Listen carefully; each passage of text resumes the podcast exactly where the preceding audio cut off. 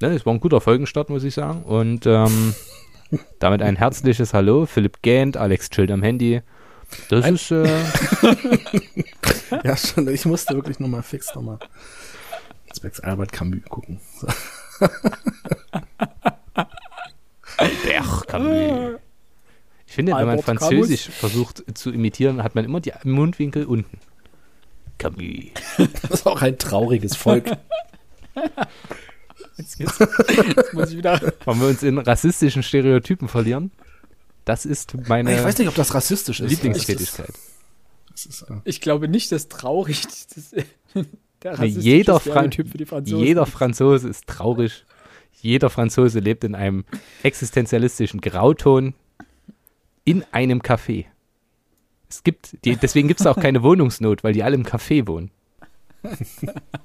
Vom Eiffelturm. Vom Außer, Eiffelturm, ja. sie sind nicht wohlhabend. Dann wohnen sie im 57. Arrondissement in einem 57-Stocker und hatten schon sechsmal Corona. Einfach weil es dort keine Vorsichtsmaßnahmen gibt. So, haben wir jetzt abgearbeitet, die rassistischen Stereotype des Muss ich das rausschneiden Franzosen. oder kann ich das drin lassen? Ähm, ich hoffe, die Ironie und äh, klar, ein bisschen war auch überspitzte Satire dabei, klar. Ähm, ist rausgekommen. Ansonsten kannst du auch ein, das war ein Scherz. Block einfügen. Jetzt bekommt ihr Ärger. Na, na, na, na, na, na. Also für den Fall, für den Fall, dass Philipp das äh, Ganze in, in, in der Folge drinnen lässt, es nicht herausschneidet, hätte ich doch glatt mal noch Sehr eine Frage an unsere Hörerinnen und Hörer wir drei hatten ja auch schon mehrfach drüber gesprochen, vielleicht weiß endlich mal jemand eine Antwort. Warum wird über die Franzosen gesagt, sie seien feige? Denkt an die Folge in American Dad, ähm, wo ich glaube, es du jetzt zu Brian sagt, äh, du zitterst ja wie ein französischer Soldat. Das ist äh, Family Guy. Family Guy, stimmt. Nicht ich möchte aber an dieser natürlich. Stelle nachfragen. Ja. Ähm, ist das nur in, in, der deutschen Version so oder ist das auch im amerikanischen Original so? Das weiß ich nicht. Weil ich kann mir auch wieder gut vorstellen, dass sie dort einen rassistischen Witz über irgendwas anderes gemacht haben, der aber auf Deutsch gar keinen Sinn ergibt. So, du zitterst wie ein Kanadier, wäre halt hier so, ja, okay. Aber das hast du bei vielen amerikanischen Sitcoms, bei äh, Schrecklich nette Familie. Ähm, ich glaube, da sind sie gerade in England zu Besuch und ich weiß nicht, ob es irgendwas, irgendeine französische Familie oder sowas. Und Al haut dann auch bloß raus, die Franzosen, ein feiges Volk. Ähm, ja, stimmt. Also das Narrativ ist auf jeden Fall, ja, also wenn, dann wird dieses Narrativ häufig bedient. Das ist durchaus richtig. Ja. Und jetzt haben wir ja wenn es jemand weiß, mit dem heutigen Buch, das ist jetzt meine Überleitung heute, äh, natürlich eine der Romane des 20. Jahrhunderts aus Frankreich. Und es konnte mir die Frage nicht erklären. Ich konnte mich in das Wesen des Franzosen nicht hineindenken, um diese Frage für mich zufriedenstellend zu beantworten. Wie sollst du auch, denn es geht hier um Algerien. Ja, aber es war zu damaliger Zeit, der als der das Buch spielt, äh, nochmal französisch gewesen. Und das ist richtig. Deswegen. Schön, dass du mit dieser Grundfrage an das Buch rangegangen bist. ja, man braucht ja irgendwie immer einen Aufhänger, wenn du ein Buch liest. Ja? Das, das ist richtig.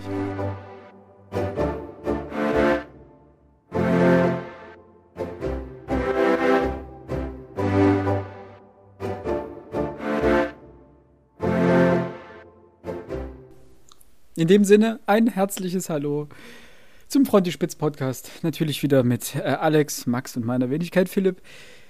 Willkommen im neuen Jahr. Wir wünschen euch für 2022 äh, alles erdenklich Gute. Bleibt vor allen Dingen gesund. Ähm, haltet noch ein bisschen durch. Es wird alles gut. Oder anders. Oder 2022 Haftticker. Äh, wir freuen uns auch äh, dieses Jahr wieder ähm, wahrscheinlich 10, 11 Bücher mit euch gemeinsam äh, zu besprechen. Gut, das klingt also wir besprechen, ihr hört zu. Äh, ihr gebt hoffentlich wieder so viel Feedback oder mehr Feedback als letztes Jahr. Es sind jetzt noch einige Leute dazugekommen. Also vielen, vielen Dank dafür erstmal und ein herzliches Hallo. Und die zweite Folge im Januar wird sein äh, unser Jahresausblick. Das heißt, was wir dieses Jahr so geplant haben, so grob, was wir an Büchern uns vorgenommen haben was wir ähm, für den Podcast uns vorgenommen haben, aber auch natürlich, was wir persönlich lesen wollen. Dann machen wir wieder unsere Listen, die Alex diesmal hoffentlich nicht auf seinem Computer ähm, löscht. Löschen musste. Löschen musste. Ja, die 30 Und, KB hat er auch mal Hallo sagen. Jetzt dürft ihr auch mal Hallo sagen. Ich habe meinen Monolog beendet. Fertig monologisiert. Ihr dürft. Hallo. Hallo. Hi. Ich dachte jetzt eigentlich kommt wieder so ein Servus oder Grüß Gott oder Moin, moin. Nee, irgendwie. Also, Saft ist. Salü. Äh, die Kraft ist Saft. Bonjour. Ja, ansonsten habe ich, glaube ich, Fromage, Baguette. Ja, gut. Ähm, ansonsten habe ich, glaube ich, gar nichts mehr zur Vorrede. Wenn ihr nichts habt, würde ich sagen, wir äh, beginnen mit dem heutigen Buch, denn wir haben natürlich wieder ein kleines Büchlein vorbereitet, diesmal wirklich klein und fein, mhm. denn wir haben von Albert Camus Der Fremde gelesen. Und wir müssen dann nochmal über die Übersetzung sprechen. Ich habe die neue Übersetzung von Uli Aumüller. Ist das auch eure ähm. Übersetzung? Uli Aumüller, 80. Auflage, 2021. Ja, ich habe Rowold, das Rowold-Taschenbuch. Also Albert Camus, der Fremde, der Fremde, der Fremde gibt es ja in unzähligen Ausgaben. Ja, okay, ihr habt immer das gleiche. Ah, ihr habt die schicke neue Ausgabe. Ich habe ja noch die, die alte von 94. Hm. Ah, welche Auflage war das 94 gewesen? Äh, das kann ich dir in wenigen Sekunden sagen. Nein, Moment, das ist die äh, von 2003. Die Neuübersetzung ist ja von 94 und es ist die erste Auflage 2003 scheinbar. Okay. Ja, wie gesagt, wir haben Albert Camus, äh, Der Fremde, gelesen. Ähm, das war interessant. Wir werden jetzt, würde ich sagen, einfach kurz was zu Albert Camus selber ähm, noch sagen, ein paar, paar Sätze, damit wir das dann ein bisschen einordnen können oder damit ihr das auch besser einordnen könnt. Und dann werden wir wie üblich ein kleines, ähm, eine kleine Zusammenfassung geben, wie wir das Ganze fanden. Und dann werden wir auch schon ins Buch starten und die äh, Analyse gewissermaßen beginnen. Dann werden wir auch wieder spoilern. Und da sagt man dann aber gleich nochmal was dazu. Ja? So machen wir das. So machen wir so das. Machen wir das. Äh, also Albert Camus wurde am 7. November 1913 äh, als Sohn einer Spanierin und eines Elsassers in Mondovi in Algerien geboren und äh, wuchs in ziemlich ärmlichen Verhältnissen zunächst auf und studierte von 1933 bis 1936 an der Universität Algier Philosophie. Äh, trat dann auch bald, nämlich 34, der Kommunistischen Partei Algeriens bei und bricht aber 37 bereits mit ihr und fing dann an, journalistisch zu arbeiten und zog im Jahr 1940 nach Paris. Ähm, 1942 erschien dann sein Roman Der Fremde und der, also der eng verknüpft ist mit dem Essay Der Mythos des Sisyphos. Und das sind so die beiden, sag ich mal, Hauptwerke Camus, mit denen er ähm, internationales Ansehen gewann. Also ich glaube, äh, Der Fremde ist eins der meistverkauftesten französischen Bücher. Mhm. Ähm, den Nobelpreis, den er bekommen hat für Literatur 1957 wurde ihm, glaube ich, für sein Gesamtwerk zuerkannt. So. Da bin ich mir aber gerade nicht ganz sicher. Aber ich glaube, für sein Gesamtwerk hat er den bekommen. Und sein äh, Durchbruch gelang ihm, also sein endgültiger Durchbruch gewissermaßen, gelang ihm dann äh, mit seinem Roman Die Pest 1947. Den hast du auch, glaube ich, schon gelesen, Max, richtig? Korrekto. Und da haben wir, glaube ich, schon mal in einem Ausblick oder einem Rückblick darüber gesprochen. Fast kurz. Äh, wie gesagt, 47, äh, 57 Verzeihung, äh, wurde ihm der Nobelpreis für Literatur zugesprochen und drei Jahre später, am 4. Januar 1960, stirbt er bei einem Autounfall.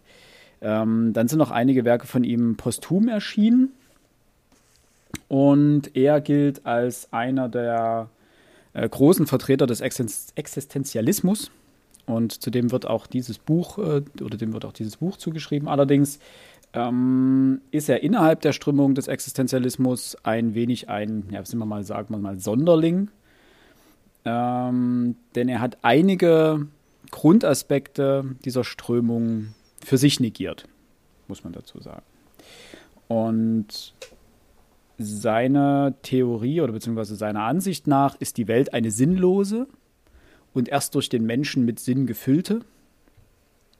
Und für ihn ist die einzig wichtige Frage gewissermaßen gewesen, die nach dem Suizid. Also Suizid äh, ist bei ihm eine Lösung oder eine Loslösung von der sinnlosen Welt. Ähm, allerdings lehnte er selber den Suizid ab, weil er ähm, gesagt hat, wer sich umbringt, der heißt, oder wenn man sich umbringt, heißt das, dem Absurden zu erliegen. Und für ihn war sozusagen der Tod das, das absolut endgültige Ende Ähm, sozusagen das sinnlose Ende in einem sinnlosen Leben. Das so grundlegend, das klingt immer alles sehr pessimistisch erstmal, aber da kommen wir dann wahrscheinlich, wenn wir dieses Buch sprechen, noch das ein oder andere Mal drauf. Denn diese Theorien kommen hier sehr stark zum Tragen. Max? Äh, als Ergänzung zu, zum Nobelpreis möchte ich nur anmerken, dass er ihn bekommen hat, Zitat, für seine bedeutungsvolle Verfasserschaft, die mit scharfsichtigem Ernst menschliche Gewissensprobleme in unserer Zeit beleuchtet. Das ist die offizielle Begründung für den Preis, den er da erhalten hat. Ähm, auch ganz tragisch übrigens noch diese Geschichte, möchte ich anmerken, äh, zu seinem Tode. Er war Beifahrer bei diesem Unglück. Es, es sei ein Reifen geplatzt und er war, wie gesagt, Beifahrer und die sind gegen etwas geprallt und er war sofort tot. Ähm, aber er wollte eigentlich gar nicht dort mitfahren zu Beginn und hatte schon ein Zugticket gelöst. Tragisch. Mhm. Oder wie er sagen würde, ganz schön absurd. Ja. Ich bin gespannt, wie ihr das Buch fandet, wie ihr es einschätzt in eurer Kurzrezension. Ich habe das Buch tatsächlich an zwei Abenden durchgelesen. Es ist doch recht, recht fesselnd, obwohl die Geschichte an sich gar nicht so besonders ist. Wir werden ja nachher eh noch drüber sprechen, aber dieses Buch macht irgendwie, wenn man jetzt so, so, so, ich sag mal, gewöhnliche Lesegewohnheiten hat, macht dieses Buch wahnsinnig viel falsch, wie ich finde. Ähm, auch das werden wir nachher sicherlich ansprechen. Philipp grinst schon. Ich sehe ihn ja hier bei mir auf dem Bildschirm. Ähm, wir werden nachher sicherlich über den sprachlichen Stil und vor allem über die verwendete Zeitform in diesem Buch sprechen. Ähm, was am Anfang etwas gewöhnungsbedürftig ist, zum Schluss hin aber durchaus Sinn macht. Ähm, das möchte ich anmerken. Ähm, ich wusste, dass das Buch der, dass, dass das Werk eines Existenzialisten ist und ich wusste daher oder ich konnte mir schon erahnen, wie das Buch enden wird. Ähm, zwar jetzt nicht, äh, wie sich das ausgestaltet, das Ende, aber ich wusste natürlich, Spoilerwarnung haben wir ja noch nicht gegeben, deswegen möchte ich jetzt gar nicht so viel drüber verraten. Äh, lange Rede, kurzer Sinn. Es war ein durchaus eine Freude, dieses Büchlein zu lesen.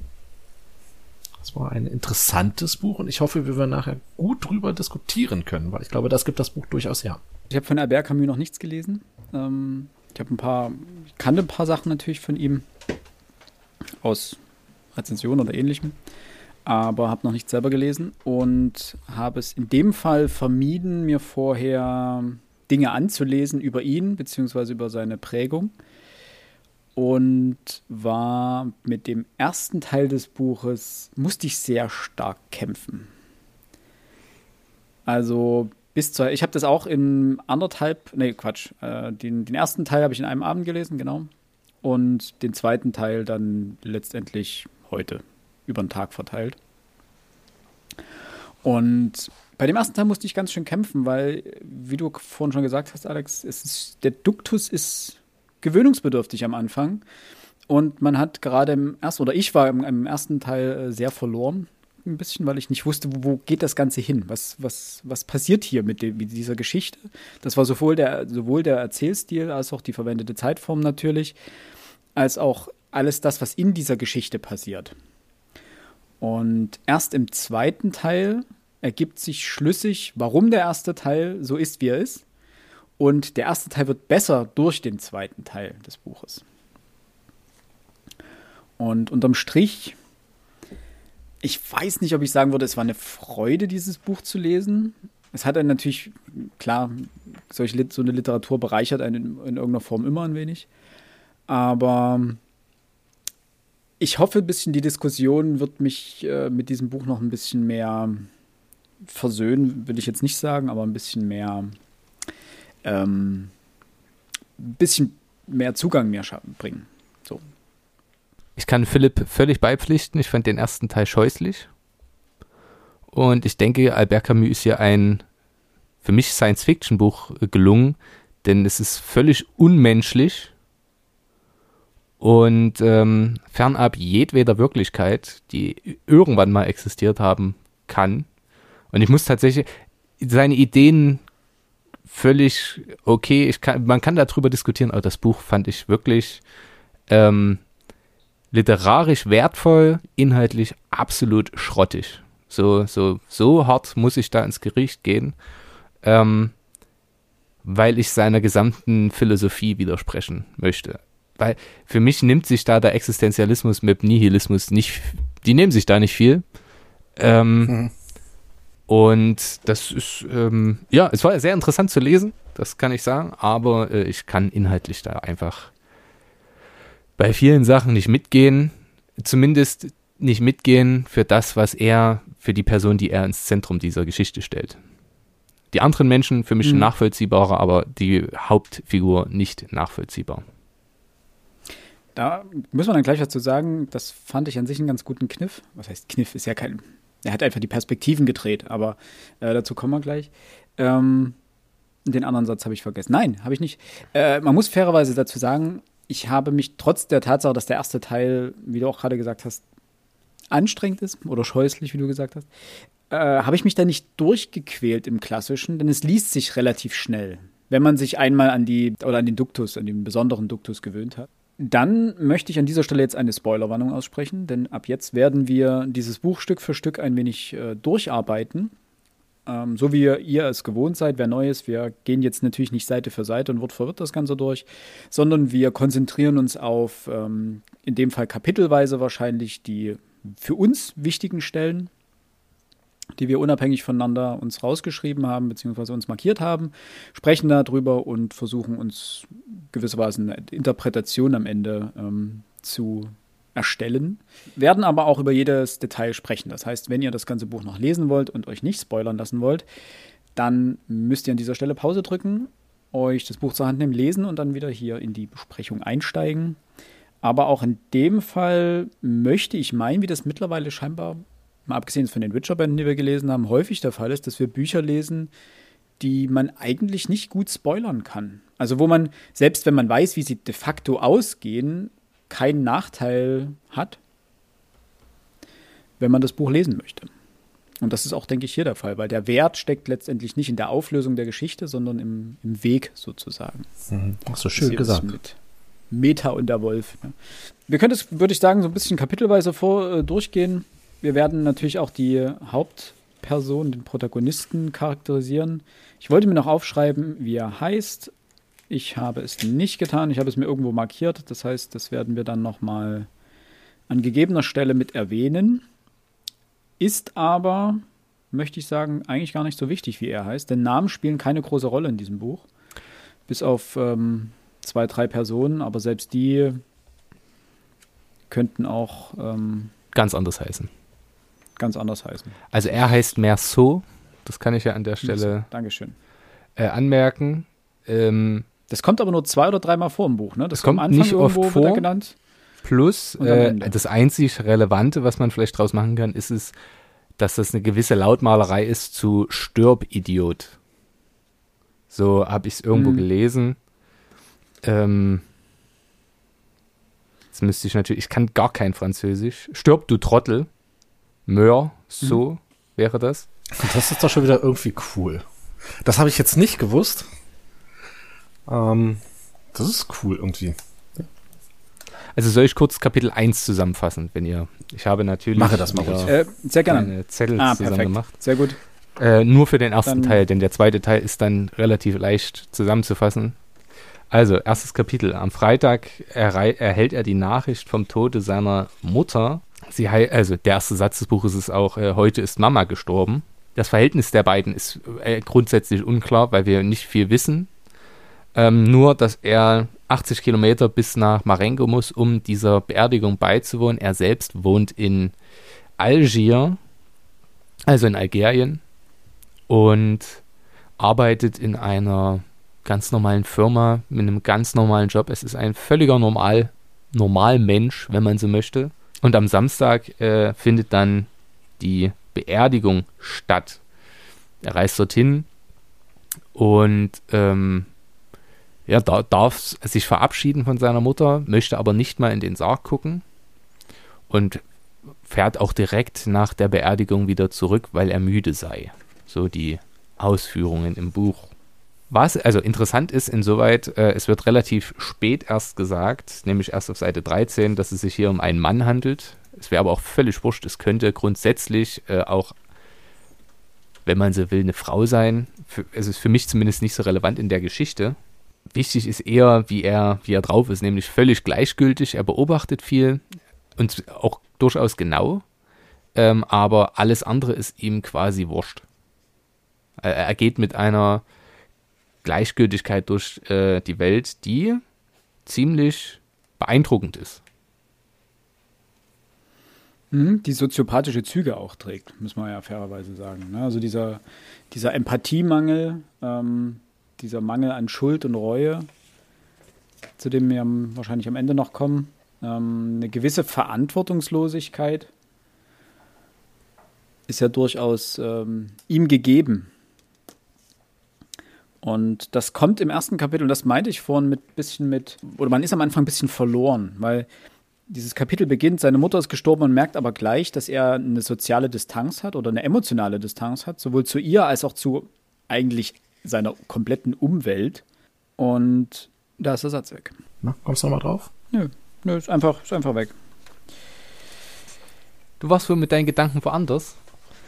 So wie unser Protagonist im Buch bei der Beerdigung seiner Mutter. Nicht schlecht, nicht schlecht. Also, Chapeau. man kann, die erste Seite gibt eigentlich schon perfekten Aufschluss über die Person, finde ich. Ne? Also, mhm. er hat ein, heute ist Mama gestorben, vielleicht auch gestern, ich weiß nicht. So, damit, damit ist quasi alles gesagt, was es in diesem Buch geht. Ihm ist alles wurscht.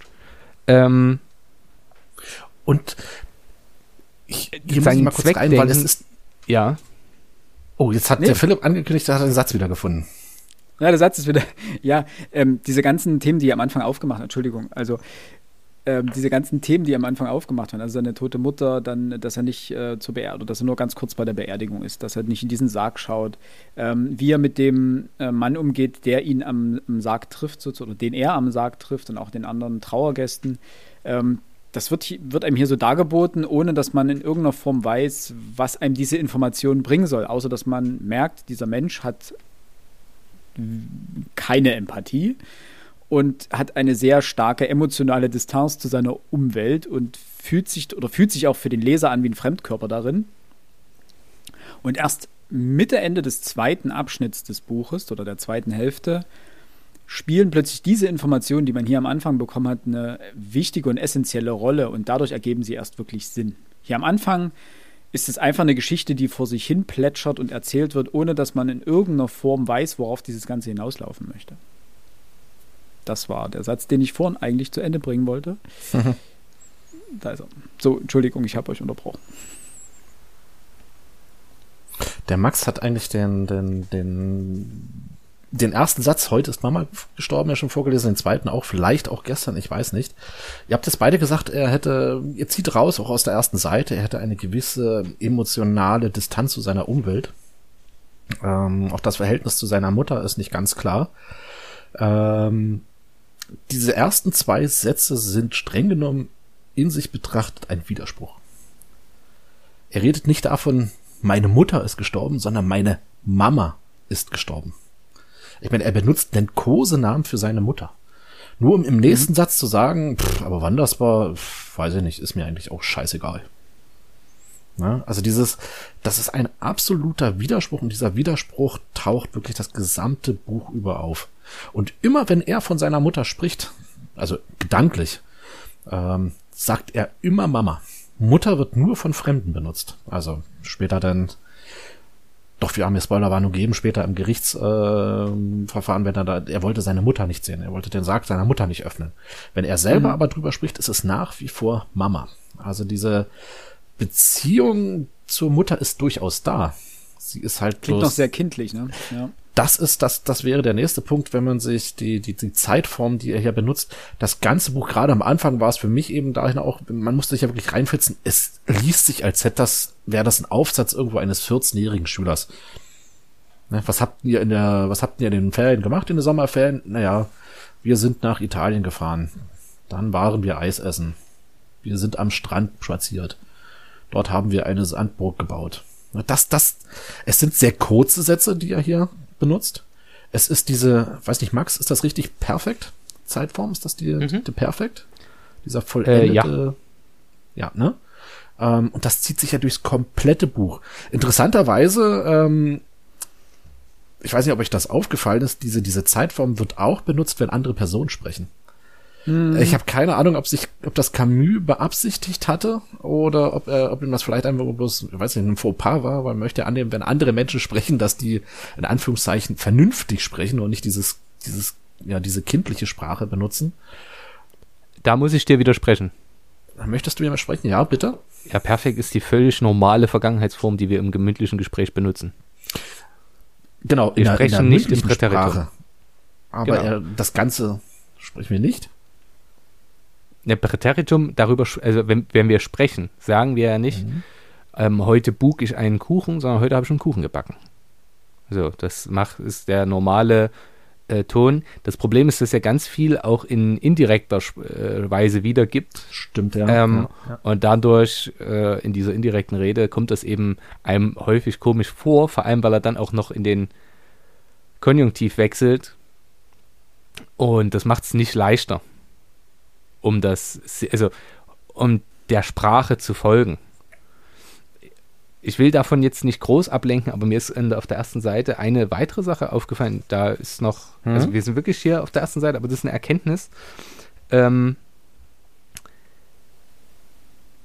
vorläufig ist es ein bisschen so, als wäre Mama gar nicht tot. Nach der Beerdigung allerdings wird es eine abgeschlossene Sache sein und alles wird einen offizielleren Anstrich bekommen haben. Übrigens schönes Futur 2 dann am Ende. Es wird einen offiziellen Anstrich bekommen haben. Aber dieses also es ist in sich widersprüchlich, weil er misst dieser Beerdigung in emotionaler Weise quasi keine Bedeutung zu, aber der performative Akt des Beerdigtwerdens ist erst der Moment, in dem die Mutter für ihn gestorben ist. Nach dieser Aussage. Mhm. Bis dahin, die ist ja kann quasi eine Beerdigung, tot. Kann eine Beerdigung ein performativer Akt sein? Für ihn offensichtlich ja, normalerweise eigentlich ja schon, nicht. Ja. Ähm, aber grundsätzlich aber in dem Fall äh, verändert es für ihn die Wirklichkeit, so seine Ausführung. Und das ist ja eigentlich letztendlich der Punkt, der dem Leser zum ersten Mal zu verstehen gibt, es also ganz deutlich zu verstehen gibt, mit dem Kollegen stimmt irgendwas. Ja, überhaupt nicht, überhaupt nicht. Ja, also indem eben die Beerdigung zum performativen Akt wird, merkt man schon, nee, das Moment, das sollte nicht der Standard sein. Ähm, aber um nochmal auf das zurückzukommen, was äh, Alex gerade meinte, äh, ich finde vor allem die Dialoge, die ja durch seine Perspektive wiedergegeben werden, die lesen sich hier am Anfang so sperrig. Ne? Also, weil er sagt, äh, ich habe gesagt, ja, Monsieur der äh, Direkteur. Er hat hinzugefügt, wissen Sie und so weiter. Also, es geht vor allen Dingen, wenn es längere Dialog, Dialoge werden mit mehreren ähm, oder mit einem Dialogpartner, dann immer, ich habe gesagt und er hat darauf gesagt. Ich habe gesagt, er hat darauf gesagt. Das ist sehr einfach und sehr repetitiv vor allen Dingen auch. Und das macht den ersten Teil gerade am Anfang ziemlich anstrengend. Später wird das Ganze erzählerischer mit weniger Dialogen. Und dann wird es auch, was den, den Lesefluss angeht, wesentlich entspannter. In jedem Fall kommt er dann zum zu diesem, zu diesem Pflegeheim, zu diesem Altenheim, wo er seine Mutter abgeschoben hat äh, lässt sich auch nochmal versichern vom, also ihn bewegt das quasi nicht, aber ähm, der Direktor versichert ihm nochmal, dass es eine völlig okaye Entscheidung gewesen ist, die Mutter dorthin zu geben, dass sie sich sehr gut dran gewöhnt habe. Das ist aus, ich glaube, aus der Sicht von 1942 ein völlig undenkbarer Akt. Heute denken wir, ja, das äh, hätte ich genauso gemacht. Und das ist für ganz viele Sachen der Fall, wo ich sage, auch das Buch ist insoweit nicht gut gealtert. Ähm, es wird ihm ja auch dann aufs, äh, aufs, aufs äh, Brot geschmiert, dass er einen Milchkaffee angenommen hat, dass er dem Pförtner eine Zigarette angeboten hat, obwohl er bei der Totenruhe war. Dass, ja, dass ihn das halt alle, dass er die Mutter nicht sehen will, gut, das ist dann schon eher heutzutage noch nachvollziehbar. Ähm, aber dass er halt sich einen schönen Nachmittag dort macht, ist für die damalige Zeit nicht nachvollziehbar, dass er da nicht in Trauer ist und am besten noch dort bleibt und gar nicht anders kann. Das wäre das, was die Gesellschaft von ihm erwartet hätte in dem Moment. Und dass er nicht so handelt, verwirrt die Menschen. Auch wenn sie es zu Beginn nicht zugeben, weil ihnen Und da kommen wir später noch drauf. Und das ist für mich der interessante Punkt des Buches, weil es auch heute noch relevant ist. Ihn interessieren Narrative nicht und die anderen grundsätzlich auch erstmal nicht. Aber wenn sie dann einen brauchen, dann bilden sie eine Geschichte um mit dem, was hier vorher passi passiert ist. Wenn genau. man so möchte. Habt ihr im ersten Kapitel noch was anzumerken? Ich habe nur eine, eine ganz schöne Stelle, ist auf Seite 17. Ich weiß nicht, ob äh, das bei uns der Satz der gleiche ist. Ähm, in der Mitte, die Männer waren fast alle sehr dünn und hielten Spazierstöcke in der Hand. Was mir an ihren Gesichtern auffiel, war, dass ich ihre, dass ich ihre Augen nicht sah, sondern nur einen glanzlosen Schimmer mitten in einem Faltennest. Das war rein sprachlich gesehen, von dem Bild, was er erzeugt, glaube ich, fast der beste Satz des Buches. Na, na, ganz ehrlich, der stach einfach in diesem Rest des ersten Kapitels heraus.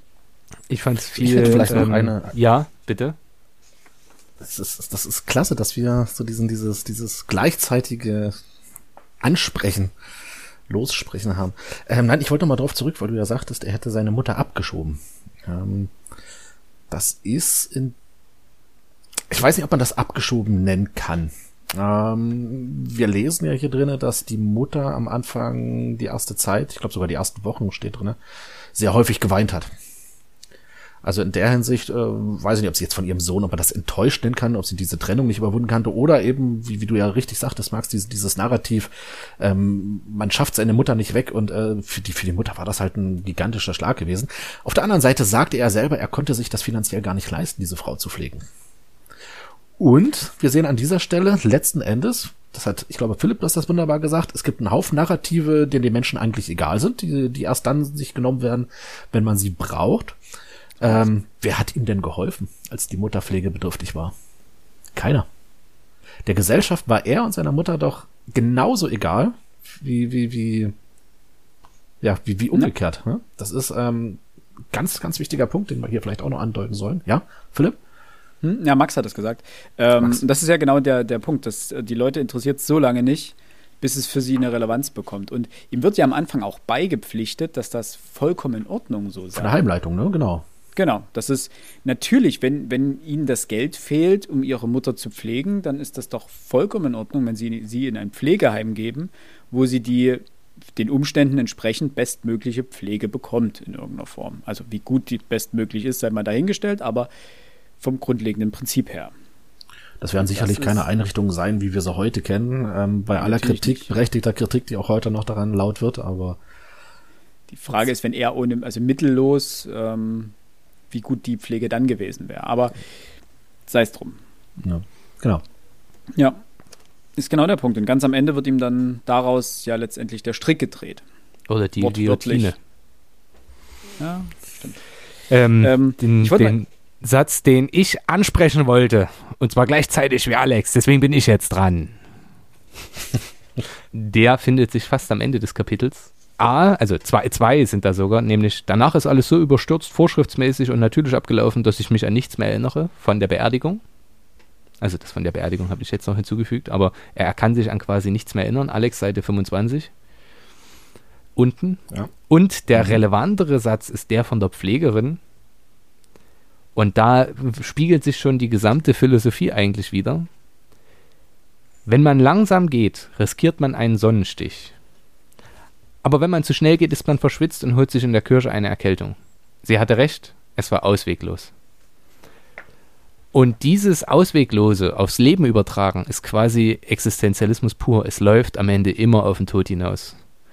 Wie der kommt und auf welche Art und Weise und was du da, dagegen tust, kann halt gleichzeitig auch wieder ein Weg hin sein oder es ist ein Weg dahin. Dementsprechend ist es völlig wurscht, ob du es machst oder nicht. Und jetzt, nach jetzt diesem müssen wir vielleicht noch für den einen oder anderen, der keine Ahnung hat, was, was, was es mit dem Existenzialismus auf sich hat, ähm, wir haben jetzt so oft schon vom Tod geredet. Das ist ja diese Philosophie, die dem, dem, dem Leben erst gewissermaßen im Angesicht des Todes Sinn gibt. Und ich hatte gelesen, dass der Existenzialismus letztlich eine, ja, in Anführungszeichen Hilfsphilosophie äh, gewesen ist, die entstand, weil die ganzen großen Metaphilosophien, die zu damaliger Zeit ähm, gewissermaßen überall gelehrt wurden, alles an Philosoph äh, Philosophien waren, die das gesamte Weltgeschehen gewissermaßen von oben betrachtet haben und im Endeffekt immer zu dem Schluss kommen mussten, so wie es gerade läuft, läuft es doch ganz gut. Dass der Einzelne untergeht, dass der Einzelne schlecht lebt, dass der Einzelne leidet. In der Metaphilosophie ist das egal, weil das große Ganze, es geht immer weiter, es funktioniert und es funktioniert gut, wie wir es haben. Der Existenzialismus ist darin, daraus entstanden, dass der diesen Blick hinein in das Kleine, in das Individuum geworfen hat. Und das wiederum, und da waren sich die Existenzialisten sicher, dass das einzelne Leben hat nur dann Sinn, wenn man das Leben im Angesicht des Todes betrachtet. Mhm. Und ähm, deswegen, ja. Und Max, führe ich jetzt noch das Absurde ein von äh, Albert Camus, nämlich ähm, zwei Thesen. Das Leben ist sinnlos, es gibt keinen Sinn, aber der Mensch ist stets auf, dem, auf der Suche nach einem Sinn. Und ja. das ist absurd. Dazu kommen wir dann später nochmal, aber genau dieses, diese, dieses Verhältnis und dass man daraus nicht ausbrechen kann, ist quasi der Inhalt dieses Buches und der gesamten Philosophie. Und ähm, das wird hier an diesem Satz schon relativ deutlich, aber auch an anderen Sachen, die wir jetzt schon gemacht haben, nämlich hier werden Narrative umgedeutet. Am Anfang des Buches ist es okay, dass er seine Mutter ins Pflegeheim bringt, später ist es nicht mehr okay.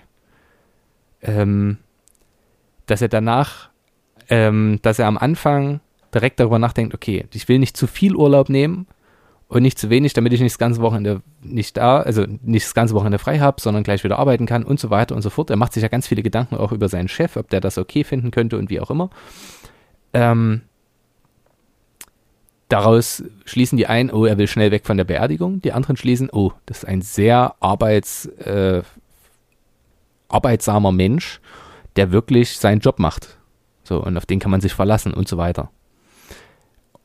Und diesen Sinn, und das war, glaube ich, auch mein größtes Problem mit dem Text zu Beginn, vor allem der ersten Hälfte, ich habe stets versucht, Sinn zu erkennen, hineinzudeuten. 1942 erschienen, hat die Menschen bewegt, meistverkauftes Buch im Zweiten Weltkrieg. Was will uns Frankreich besetzt? Frankreich besetzt. Frankreich besetzt. Mhm. Äh, und man versucht immer irgendetwas zu, herauszulesen, was es hier gibt. Und man findet nichts. Zumindest nichts richtig Handfestes. Und das macht wahnsinnig. Mich macht das zumindest wahnsinnig. Ähm, man gewöhnt sich irgendwann dran und das ist ja auch völlig okay. Ähm, aber dieses, diese Suche nach Sinn, ähm, die hier völlig ad absurdum geführt wird, und das ist, passt perfekt, dass es ad absurdum geführt wird, ähm, das ist genau der, der Witz dieses Buches, wenn man so möchte.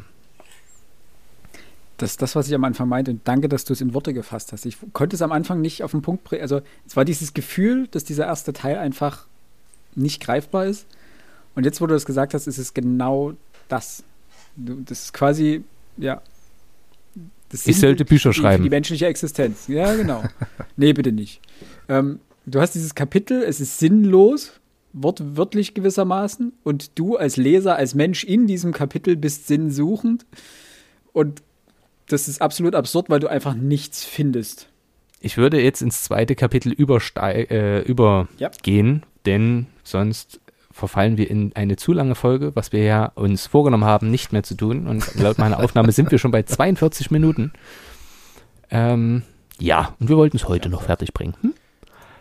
Was ganz Scheiße. interessant ist am zweiten Kapitel, bevor ich es zusammenfasse, ist auch da der erste Satz. Nämlich, als ich aufwachte, ist mir klar geworden, warum mein Chef verstimmt als, aussah, als ich ihn um zwei Tage Urlaub gebeten habe. Und hier macht der Protagonist etwas, was wir sonst machen. Ja? Er insinuiert Dinge für seinen Chef und versucht, okay, der guckt so grimmig. Warum guckt er grimmig? Ah, okay. Das ist seine Begründung dafür. Vielleicht hat der Chef äh, was ganz anderes gedacht. Das wird uns hier gar nicht mitgeteilt. Nur so viel dazu.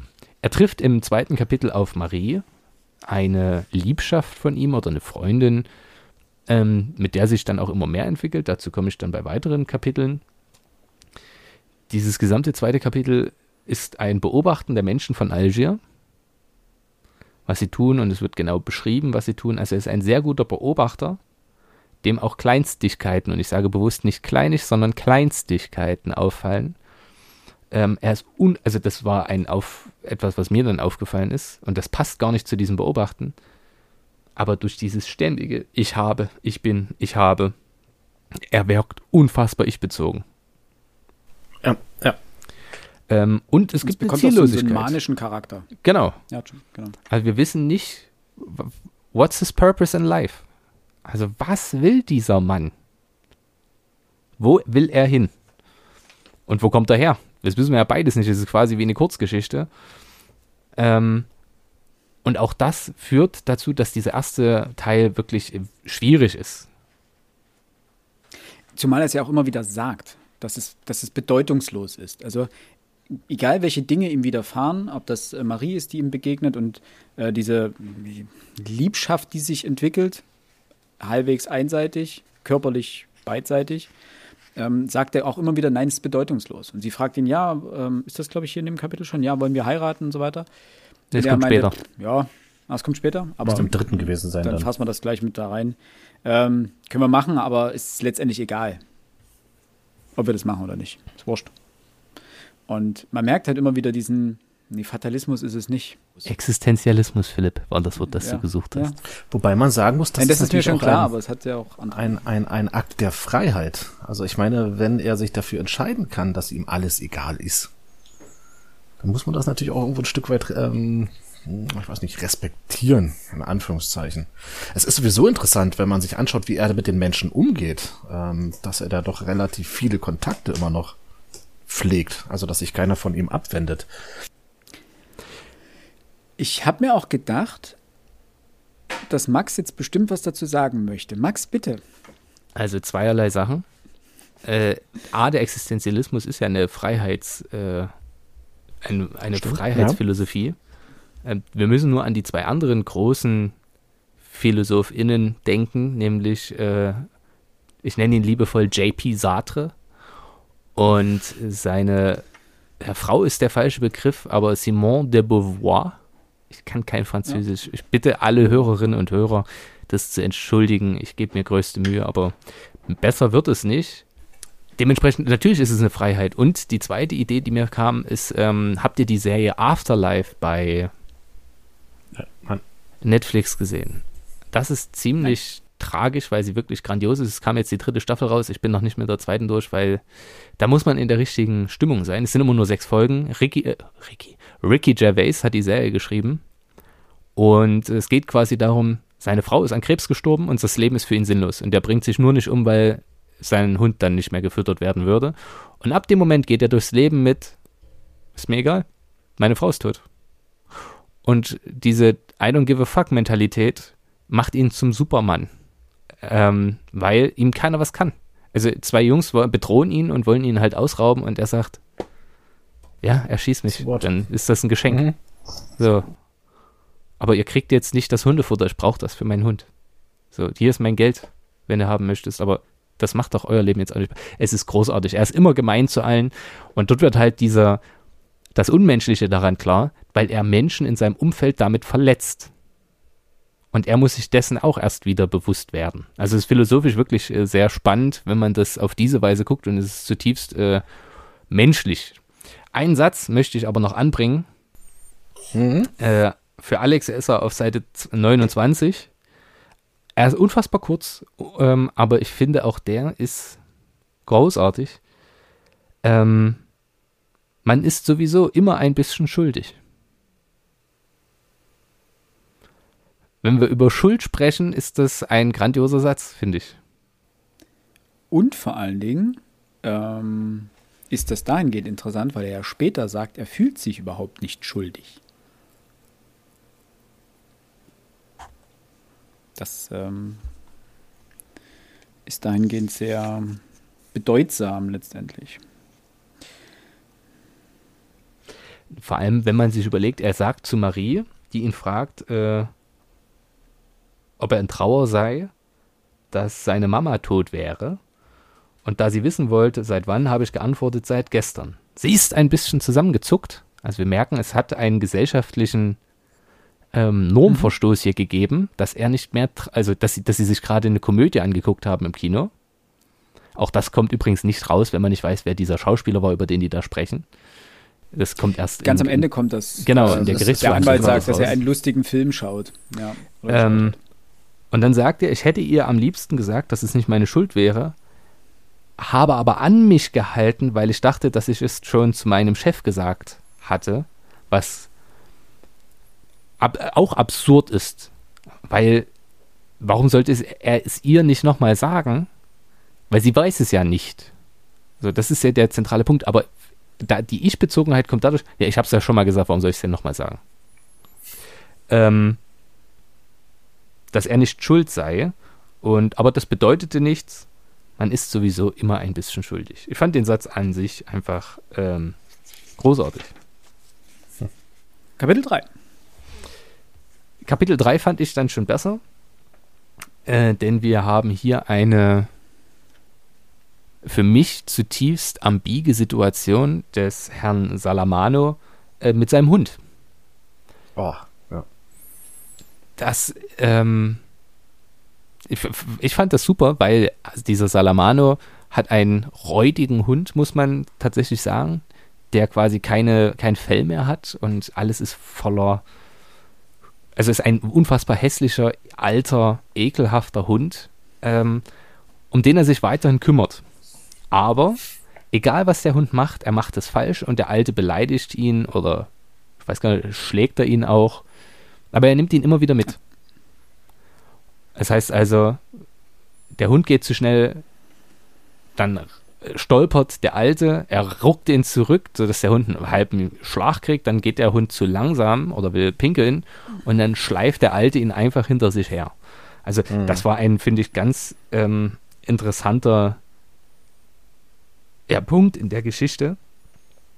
Ähm, der kommt dann im vierten Kapitel nochmal wieder, aber dieses Janusköpfige, dieser Umgang, den finde ich ganz, ganz, ganz toll. Außerdem lernt er Raymond kennen oder Raymond äh, Sintes, der eine, Fa ich habe aufgeschrieben, eine fadenscheinige Persönlichkeit ist, über den gesagt wird, dass er Zuhälter sei, auch wenn er immer beteuert, er sei ähm, Lagerarbeiter. Ähm, Verwalter, glaube ich, oder? Lagerverwalter, der ein Problem mit seiner Liebschaft hat und ihr einen Brief schreiben möchte, um sie zu provozieren, damit sie nochmal rumkommt und er ihr quasi, ja, sagen wir, sagen wir ehrlich, am Ende eine Rückhand geben kann. Und ja, weil er eine. nicht so schön schreiben kann, ähm, bittet er unseren Protagonisten Merceau, ähm, diesen Brief zu verfassen. Was dieser auch macht, und zwar auf eine, finde ich, ganz großartige Weise, nämlich, naja, ist mir eigentlich auch egal, ich mache das jetzt. Eben, dass dieses Egal ist wieder der, der Punkt. Ne? Der äh, Merceau, also ihm wird ja vorher erklärt, was äh, der Raymond vorhat. Also Raymond erklärt ihm ja, was er vorhat, warum er seiner Freundin einen Brief schreiben möchte ähm, dass er sie verprügeln möchte und das ja letztendlich auch tut. Also der, der ist einfach ziemlich widerlich, dieser Mensch. Ähm, wie er das auch schildert. Und Merceau ist das ja einfach egal. Das ist ja wieder der Punkt, der zeigt, wie. Und hier dachte ich mir wirklich, hier Empathie ist gleich null. Und das war der eigentlich der ausschlaggebende Punkt, wo mir dann das erste Mal so, so dieses soziopathische gewissermaßen ähm, in den Sinn kam. Vorher war das so eine, so eine leichte Idee nur, aber da wusste ich noch nicht, wo es hingeht. Aber hier in dem Moment war es dann einfach so, es ist ihm vollkommen egal, was mit dieser Frau passiert. Ähm, und er weiß es vorher. Es ist nicht mal so, dass er erst im Nachhinein herausfindet, dass äh, aufgrund des Briefes dann Raymond seine Frau oder Freundin in dem Fall äh, geschlagen hat. Bis aufs Blut, wie, wie geschrieben wird. Ähm, sondern es ist ihm vorher schon egal. Und im Nachhinein wird ja auch noch gefragt, ob das okay so ist. Und er meint, ja, das kann ich verstehen die muss bestraft werden. Und das passiert ja auch ziemlich ekelhaft, wie sie, wie Raymond ähm, sozusagen sich an seiner Freundin dort rächt. Hast du den Satz gefunden, Max? Ähm,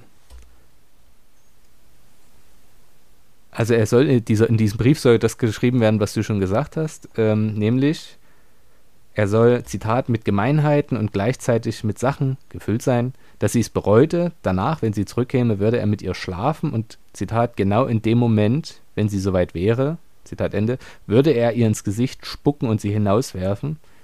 Ich fand, dass sie auf diese Weise tatsächlich bestraft wäre. Das heißt, er geht gar nicht den Weg des, ist das eine gerechte Strafe, sondern ja, sie, Ziel ist Bestrafung. Das ist eine Strafe, also ist es okay. So hm. die, der Gedankengang. Äh, aber Raymond oder Raymond hat mir gesagt, dass er sich nicht imstande fühlte, den nötigen Brief hinzukriegen und dass er an mich gedacht hätte, ihn zu schreiben. Da ich nichts sagte, hat er mich gefragt, ob es mir lästig wäre, es gleich zu tun, und ich habe mit Nein geantwortet. Er macht einfach. Ähm, dann schreibt er das und dann sch schreibt er hier, ich habe den Brief aufgesetzt, ich habe ihn ein bisschen aufs Geratewohl geschrieben, aber ich habe mich bemüht, Raymond zufriedenzustellen, weil ich keinen Grund hatte, ihn nicht zufriedenzustellen. Auch hier wieder dieses Ursache-Wirkungsproblem, was dieses gesamte Buch durch, durchzieht. Äh, naja, ich habe das jetzt gemacht, weil es gibt ja keinen Grund, das nicht so zu machen. Und ähm, es zählen immer nur die Menschen, die direkt im Kontakt in dem Moment zu ihm stehen.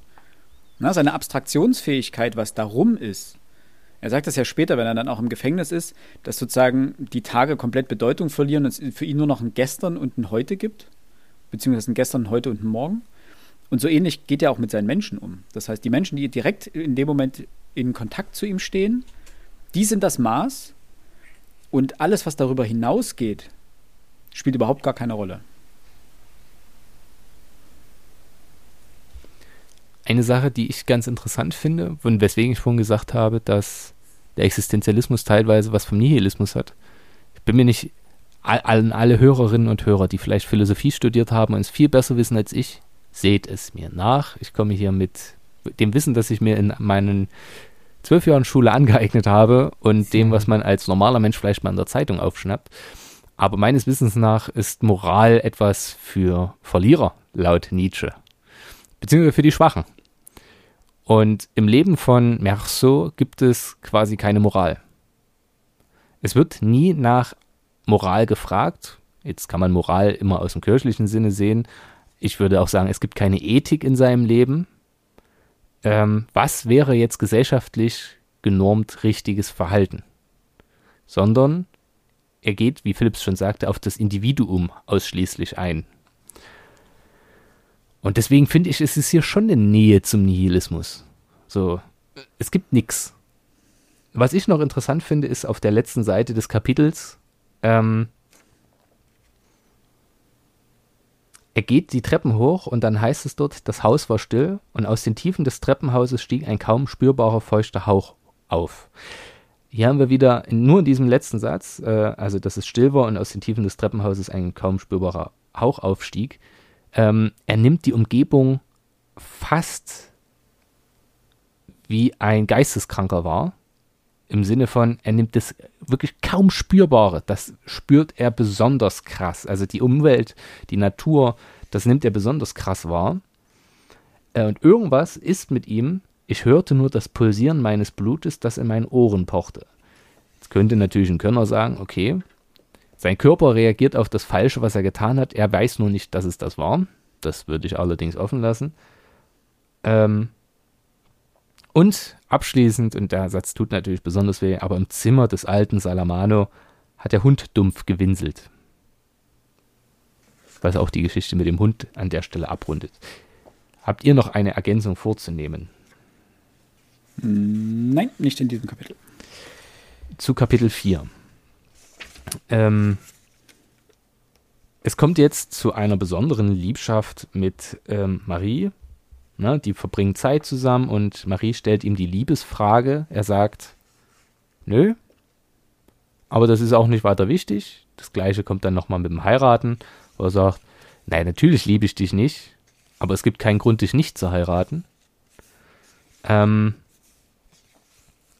es kommt zum Streit mit der Liebschaft von Raymond, also Raymond, streitet sich genau wie es sein Plan war mit der Frau, wird daraufhin vom Polizisten geohrfeigt. Ähm, Und Woraufhin dieser Raymond natürlich sehr klein wurde. Ja. Mhm. Und ähm, unser Protagonist sagt mehrfach, dass er keine Sympathie oder eine Antipathie gegen die Polizei hege. Mhm. Kann es aber nicht begründen, wirklich. Begründet genau. es auch nicht wirklich. Und es ist halt ähm, halt so. Da habe ich länger drüber nachgedacht, im Sinne von, die Polizei ist eine Staatsgewalt, eine staatliche Gewalt, die quasi eigentlich das einzige Gewaltmonopol hat, aber dafür ähm, Dinge umsetzen muss, die sie nicht selbst bestimmt hat. Na, also der Polizist, der sie jetzt gegen irgendwas ist, ähm, muss trotzdem dafür sein, wenn der Staat das so sieht. So, das heißt, ob das, ich bin mir eben unschlüssig, was das zu bedeuten hat. Aber es gibt bestimmt äh, germanistische oder ähm, ich habe den Begriff vergessen, ich glaube Gallistisch oder Gallizismus ist diese, die, Begr äh, die Begrifflichkeit für die französische Sprache. In der Romanistik macht man es auf jeden Fall auch, weil die ja alle romanischen Sprachen abdeckt. Ähm, warum das so ist. Ähm, des Weiteren wird zum Schluss klar, dass Salamano seinen Hund verloren hat. Warum wird nicht bestimmt, aber wie nahe diesem Mann, der diesen Hund fertig macht ohne Ende, wie nahe dem das geht, dass sein Hund weg ist. Ja. Es ist ein relativ kurzes äh, Kapitel. Äh, viel mehr geschieht, geschieht hier nicht. Ich habe da auch keinerlei Anmerkungen drin. Also da, klar, dieses, dieses Thema mit dem Hund äh, war natürlich ähm, maßgeblich äh, entscheidend hier, aber spielt ja dann auch später keine größere Rolle mehr. Nicht, nicht, nicht unbedingt, denn auch das ist existen existenzialistisch. Ähm, der Hund läuft ja Gefahr, wenn er, wenn er draußen frei rumläuft, dass er eingefangen wird und ähm, ich weiß nicht, ein Tierheim oder oder was war das hier so ganz komisch, Pfandstall. Und ähm, ich meine, ihr kennt die Praktik, dass Tiere in den USA, die eingefangen werden, irgendwie bloß sieben Tage Zeit haben, abgeholt zu werden, so werden sie eingeschläfert und es scheint auch dem Hund hier zu drohen. Das heißt, äh, dieser Mann, der seinen Hund anscheinend abgrundtief hasst oder zumindest ihn so behandelt, als würde ihn hassen, ist jetzt im Wissen darum, dass der Hund, wenn er gefangen wird, drei Tage später tot sein wird, ähm, natürlich extrem belastet von dieser Situation, seinen Hund nicht mehr bei sich zu haben. Also auch hier dieses, dieses Motiv des Existenzialismus gewissermaßen dem Ganzen überhaupt erst Sinn zu geben, wenn der Tod unmittelbar bevorsteht. Mm, stimmt. Ähm, ja. Die Philosophie nochmal im Kleinen, am Beispiel des Hundes und wie viel Sinn dieser Hund dem Leben des Mannes gibt. Ja. Denn mit dem Verlust des Hundes ist der Sinn des Lebens des Mannes, und das war eine sehr große Genitivkonstruktion, ähm, quasi verschwunden. Denn er sagt auf Seite 61, ähm, er hatte einen schlechten Charakter und ab und zu geraten, gerieten wir aneinander, aber er war trotzdem ein guter Hund. Ich habe gesagt, er hätte Rasse gehabt und Salamano hat erfreut ausgesehen. Und dabei haben sie ihn nicht vor seiner Krankheit gekannt. Das Fell war das Schönste an ihm. Seit er diese Hautkrankheit hatte, schmierte Salamano ihn jeden Abend und jeden Morgen mit Salbe ein. Wie viel Liebe dieser Mann für diesen Hund hat, wie viel Arbeit und Aufgabe und Aufopferung es bedeutet, jeden mhm. Tag zweimal einen Hund vollständig einzukriegen, wie viel das auch kostet, ähm, er erzählt ihm das und unser Protagonist tut folgendes, nämlich dann heißt es, in dem Moment habe ich gegähnt und der Alte hat mir angekündigt gleich, dass er gleich ginge. Der öffnet sich völlig, erzählt eine wirklich aus meiner Sicht total bewegende Geschichte über seinen Hund und wie wichtig dieser Hund ihm ist. Und ja, der körperliche Impuls zu gähnen, aber das suggeriert natürlich, dem ist das völlig wurscht. Es interessiert ihn nicht. Mhm. Ähm, er sagt zwar, okay, dass es ihm leid täte, was mit seinem Hund passiert wäre. Und dann, oh, das ist tatsächlich, ich werde langsam, was heißt Fan, aber es ist interessant. Er sagt dann, die Mutter hätte seinen Hund sehr gemocht. Er sprach von ihr als, Zitat, ihrer armen Mutter. Er hat die Vermutung geäußert, ich müsste sehr unglücklich sein, seit Mama tot wäre. Und ich habe nichts geantwortet. Weil offensichtlich ist er das nicht. Und dann kommt mein Lieblingssatz dieses Kapitels ganz zum Schluss den Salamano sagt, ich hoffe, die Hunde bellen heute Nacht nicht. Ich denke immer, es ist meiner. Oh, da brach mir das Herz in zwei. Ich habe keinen Hund, aber boah, war das schön. Und tragisch. Ich mag ja so Tragik. Hm. Zumal dieser Kontrast zu dem Kapitel vorher, wo man ähm, als Leser das erste Mal diesem Mann und dem, also diesem Salomano und seinem Hund begegnet und merkt, wie unmenschlich er diesen Hund behandelt. Ja, also man bekommt ja eine sehr, sehr tiefe Antipathie gegenüber diesem, diesem alten Mann. Ähm, so wie er ja. den Hund da durch die Gegend schleift und wie er ihn behandelt. Schon da ist Merceau nur beschreibend unterwegs.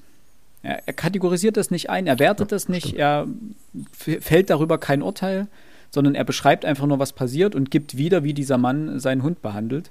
Ähm, und dann im folgenden Kapitel, das, das zeigt, wie, wie, wie beide Seiten ihm vollkommen egal sind, beschreibt er oder bekommt man ja einen Einblick in, in Salamanos ähm, Gefühlswelt gewissermaßen und was, was dieser Hund für eine Bedeutung hat und dass er gleichzeitig sein, sein Anker im Leben noch ist, nämlich das, was ihn noch mit seiner Frau verbindet, ähm, aber auch gleichzeitig etwas ist, was ihn unglaublich belastet und was ihm unglaublich viel Mühe kostet und dementsprechend ähm, was ihm scheinbar auch ähm, Großes abverlangt. Und auch das ist mir so wieder komplett egal. Also diese komplette Abwesenheit von, von Empathie ist auch hier wieder ähm, sehr deutlich. Während dem Leser, wie du gerade schon gesagt hast, Max, äh, fast das Herz bricht ob des Endes dieses Kapitels. Ja, ähm, hat jetzt weniger direkt was mit diesem Buch zu tun, aber seitdem wir uns jetzt drüber unterhalten, über den, den Hund und das Leiden dieses Tieres, ist die ganze Zeit so ein bisschen nebenher mal drüber nachgedacht. Da werden es die Literaturwissenschaftler wahrscheinlich gefragt, aber der leidende Hund ist durchaus ein Motiv, welches sich in vielen Büchern wiederfindet, oder? Ich meine, die leidende Katze, glaube ich, wüsste ich jetzt nicht eins, aber ich könnte jetzt, glaube ich, aus dem Stegreif vier, fünf Bücher nennen, in dem Hunde leiden und sterben. Benenne.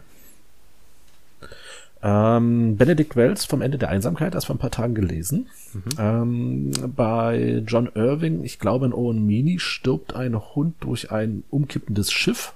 Mehr will ich dazu gar nicht sagen. Selbst bei Stephen Kings S hast du am Ende eine Szene, ähm, in der Welpen getötet werden. Was besonders tragisch ist, weil es Cocker Spaniel Welpen sind und wir mal einen Cocker Spaniel hatten. Ach so, okay. Das ist mir besonders nahe gegangen. Ähm, jetzt ähm, in, in Camus mit, mit dem alten Hund. Also das ist, weiß nicht, haben wir jetzt vier Epochen genannt, vier Autoren, viermal dasselbe Motiv. Es gibt in der ähm, Dramaturgie des Drehbuchschreibens äh, zwei Begriffe, nämlich einmal Kick the Dog und Save the Cat. Ich glaube, das Aha. hatten wir hier auch schon mal angesprochen. Oh, ähm, wenn du, das ist, das, die Idee dahinter ist letztendlich, wenn du jemanden, eine Person einführst in einem Film oder in einer Serie oder wie auch immer, auch geht, geht auch in einem Buch, ähm, und du willst ihr ein Attribut zuweisen und das willst du über eine Tat tun, was du ja häufig, ohne, ohne das Attribut einfach zu benennen, sagen, er ist böse, lässt du ihn etwas tun, etwas Grausames tun. Und da gibt es dieses Kick the Dog. Das muss nicht wortwörtlich ein Hund sein, aber es ist sozusagen etwas Grausames, nämlich wie einen Hund zu treten. Wenn du, du lässt einen Bösewicht auftreten, irgendeinen Rüpel in der Schule und das Erste, was er macht, ist, er tritt einen Hundewelpen oder sowas. Du weißt genau, okay, das ist ein Arsch. Und mhm. das Gegenbeispiel dazu ist das Save the Cat äh, oder die Save the Cat ähm, das Safety Cat äh, Motiv. Motiv, Dankeschön. ähm, dass du jemanden, den du einführst, erstmal ein Kätzchen retten lässt. Oder irgendeine andere gute Tat vollbringen lässt und du weißt sofort, ah, okay, das ist, das ist der Gute hier in der Geschichte. Egal wie du das dann hintenrum auflöst, ob du dann irgendwas anderes machst. Aber das sind so, so zwei Bilder, die oder Motive, die eingesetzt werden. Und deswegen ist häufig der Hund das Motiv des äh, Getretenen und die Katze das Motiv des äh, geretteten Wesens. Kick the Dog and Save, save the Cat. Äh, Philipp, genau. vielen, vielen lieben Dank für diese Erklärung. Wieder was gelernt. Ich, also, wenn wir drüber gesprochen haben, keine Ahnung, dann war es schon wieder raus aus dem Kopf. Bin mir aber deswegen nicht kann ich jetzt, Deswegen kann ich jetzt behaupten, wieder was gelernt. Ähm, cool, okay. Und vielleicht kulturwissenschaftlich ähm, der Hund als Freund des Menschen, also als ewiger Begleiter an der Seite, der immer treu ist, der fast eine Nibelungentreue an den Tag legt ähm, und Wer einen Hund schlecht behandelt, der kann kein, der, mit dem kann irgendwas nicht stimmen. Ja, ja. Ähm, der würde sogar seinen besten Freund verraten, wenn man so möchte, wenn man das in diesem Kosmos betrachtet. Okay, jetzt kommen wir zum Kapitel. sechsten Kapitel des ersten Teils. Genau. Das letzte Kapitel des ersten Teils, muss man sagen. Ne? Genau. Unser Protagonist reist mit Marie und Raymond zu einem Dude am Meer, einem Kumpel von Raymond. Davor sehen sie aber noch äh, Araber, nee, Araber, so rum, sonst spreche ich. Ich habe immer Arabs geschrieben, weil ich den Begriff lustiger finde. Ähm, und ähm, genau wird auf die gar nicht eingegangen. Außer, dass man bei Männern immer von Arabern spricht und bei Frauen immer von Mauren. Ähm, mhm. Man könnte jetzt rassismuskritisch sich die Frage stellen, warum wird über die gar, äh, gar keine ähm, individualisierte Sache zugeschrieben, gesprochen? Ja, A. B. Ähm, die bleiben immer Gruppe. Also das ist quasi der gleiche Punkt. Ja? Sie bleiben immer als eine stereotype Gruppe. Und das ist insoweit relevant, weil sich ähm, Camus, das ist der Grund, warum er mit der kommunistischen Partei gebrochen hat, ähm, im Zuge des die es aus antikolonialistischen Kampfes, die Selbstbefreiung der Algerier vom französischen kolonialen Joch, ähm, hat sich die kommunistische Partei davon abgewandt, weil sie der festen Überzeugung war, dass es erstmal wichtiger ist, die Nazis äh, zu bekämpfen.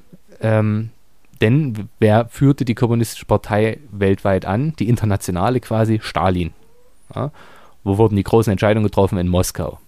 Und äh, deswegen legte man sich fest, also mit eurem Antikolonialismus ist ja alles schön und gut, aber das spielt für uns jetzt gerade keine Rolle. Guckt mal da drüben, Hitler-Deutschland äh, steht schon quasi vor uns. Ne? Und das konnte Camus nicht nachvollziehen, weil er aus seiner Sicht nicht nachvollziehen, also er war ja selbst Algerier und sah sich auch als Algerier und diese Ungleichbehandlung hat ihn wahnsinnig gemacht. Deswegen diese rassistischen Stereotype, und ich habe ja zuletzt äh, einige Bücher über Rassismus und ähnliches gelesen, ähm, fand ich ganz faszinierend. Das wird ein sehr langer Exkurs von mir. Ähm, in jedem Fall treffen sie die am Bus zum ersten Mal und Raymond sagt, okay, die Frau gehörte dazu, das eine ist der Bruder gewesen oder der Schwibschwager dritten Grades, ich weiß es nicht mehr genau, ist aber nicht so relevant. In jedem Fall hat er eine gewisse Sorge, dass die Ar Araber sich an ihm rächen könnten. Äh, es kommt zu einer mehrfachen Konfrontation, später dann am Strand. Äh, Raymond wird verletzt und ähm, die treffen sich trotzdem nochmal und er geht dann zum Strand, auch völlig ohne Zweck und sieht einen dieser Araber erneut und erschießt diesen völlig unsinnigerweise und schießt danach noch viermal. Nachdem der eigentlich schon tot ist. Ähm, und zwei Motive sind in diesem Kapitel aus meiner Sicht exorbitant wichtig. Das erste haben wir schon auf der ersten Seite von Kapitel 6, nämlich wegen meiner Müdigkeit und auch weil wir die Jalousien nicht geöffnet hatten, hat mich auf der Straße das schon sonnenpralle Tageslicht wie eine Ohrfeige getroffen. Das Licht, die Sonne, die ja dann bei der Tötung auch noch eine große Rolle spielt, ist hier schon eingeführt. Ähm, B, und das rekurriert wieder zu dem, was ich schon mal gesagt habe, dass die Natur für ihn eine viel größere Relevanz hat als alles menschliche Soziale. Also die Natur bewegt ihn. Und zwar wirklich bewegt im, im wörtlichen Sinne, denn er kommt damit, also die, die hat einen so großen Einfluss auf sein Handeln und sein Leben, damit kommt er nicht so richtig zurecht. Und ich möchte noch eine. Die Natur. Also, ja. Die Natur ist das Einzige, was ihn wirklich reizt. Das ist die, Auch die das einzige Komponente, ja, wortwörtlich, genau. Das ist die einzige Komponente hier, die ihn zu irgendeiner Reaktion verleitet. Er sagt ja dann auch, äh, als er den Araber erschießt, ähm, dass, er, dass er nichts gesehen hat. Das, das Salzwasser und die Sonne in seinen Augen hat ihn nichts sehen lassen. Das nur kurz noch dazu. Und eine Sache, ah, hier gibt es eins meiner Lieblingswörter, die ich hier im Buch gefunden habe, gleich auf der ersten Seite des Kapitels, nämlich äh, Marie sagte, ich hätte eine, Zitat, Leichenbittermine. Äh, quasi oberster Abschnitt, ähm, genau in der Mitte. Ich finde den Begriff großartig, aus zweierlei Gründen. Äh, Leichenbittermine, das Gesicht, wie guckt eine Leiche, ne? ähm, also halb tot.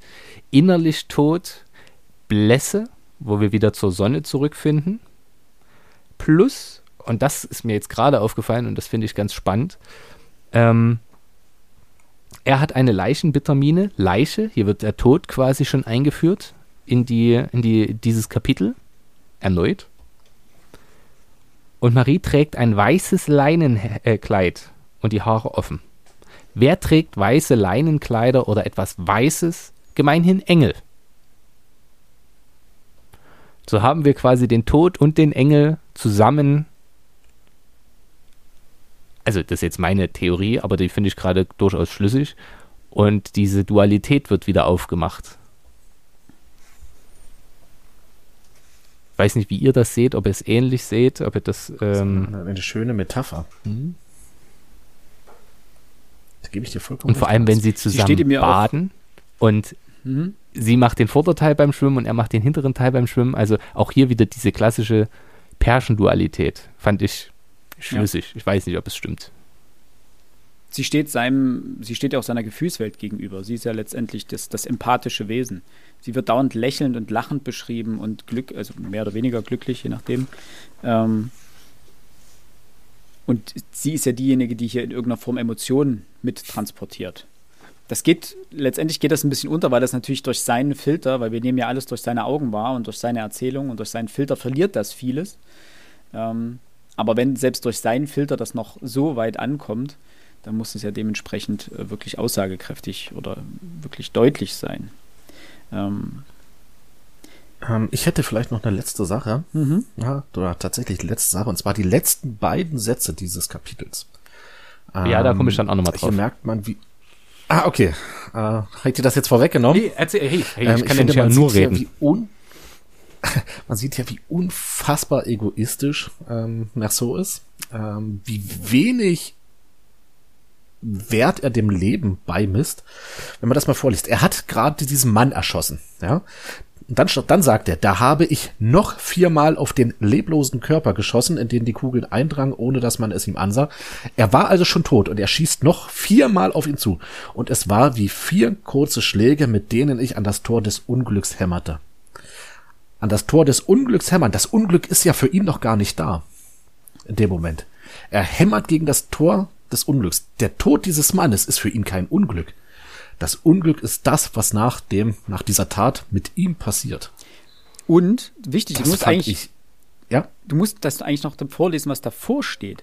Denn der Abzug hat nachgegeben, ich habe die glatte Einbuchtung des Griffes berührt und da, in dem zugleich harten und betäubenden Knall hat es, hat alles angefangen.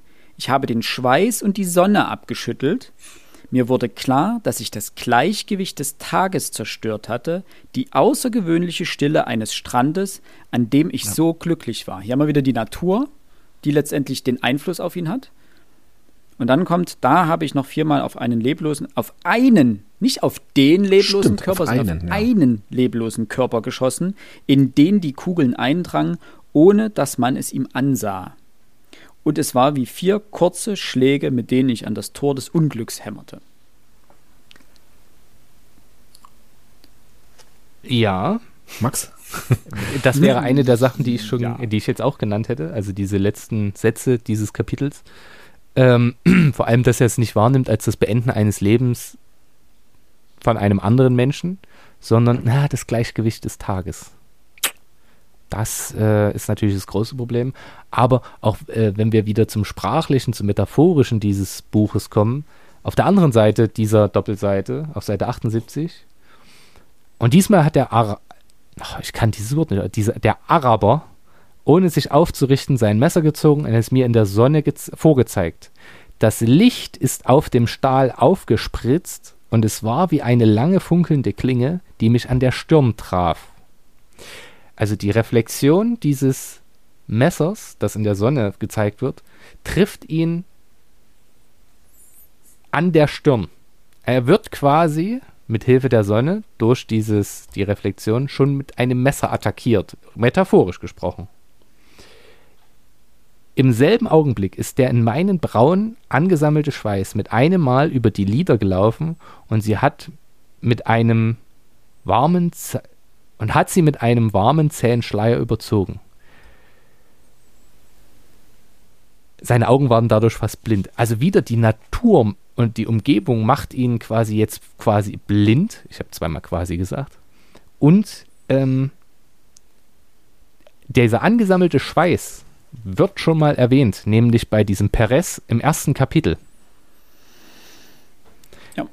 Bei dem durch die Furchen des Gesichtes, dass sich äh, quasi im Gesicht alles bricht und äh, so ansammelt und nicht richtig ablaufen kann, was ich ziemlich funny finde. Und das passiert ihm nicht. Und jetzt könnte man natürlich ja. Folgendes noch anführen. Der Perez ist unfassbar empathisch gewesen.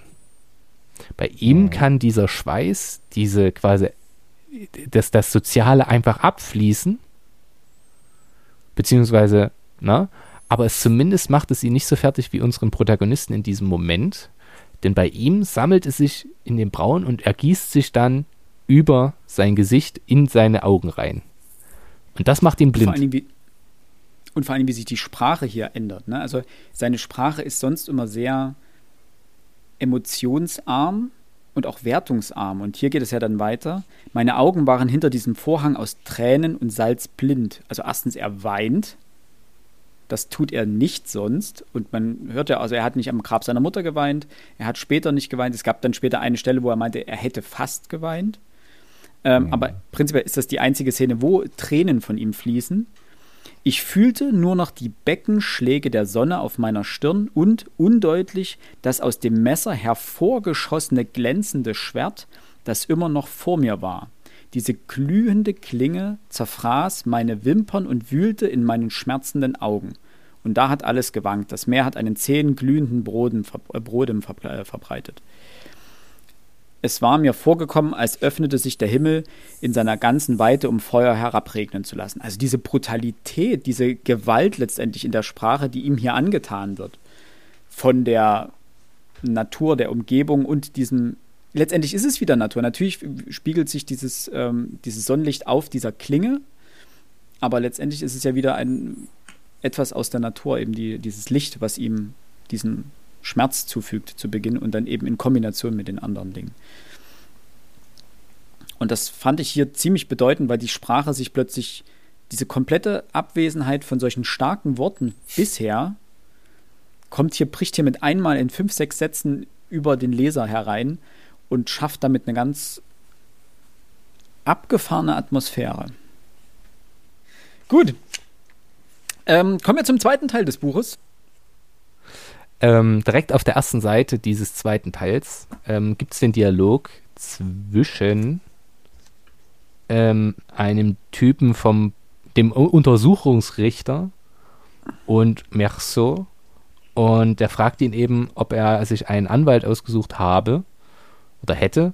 Ich habe zugegeben, dass ich es nicht getan hätte und habe ihn ausgefragt, äh, ob es unbedingt nötig wäre, einen zu haben.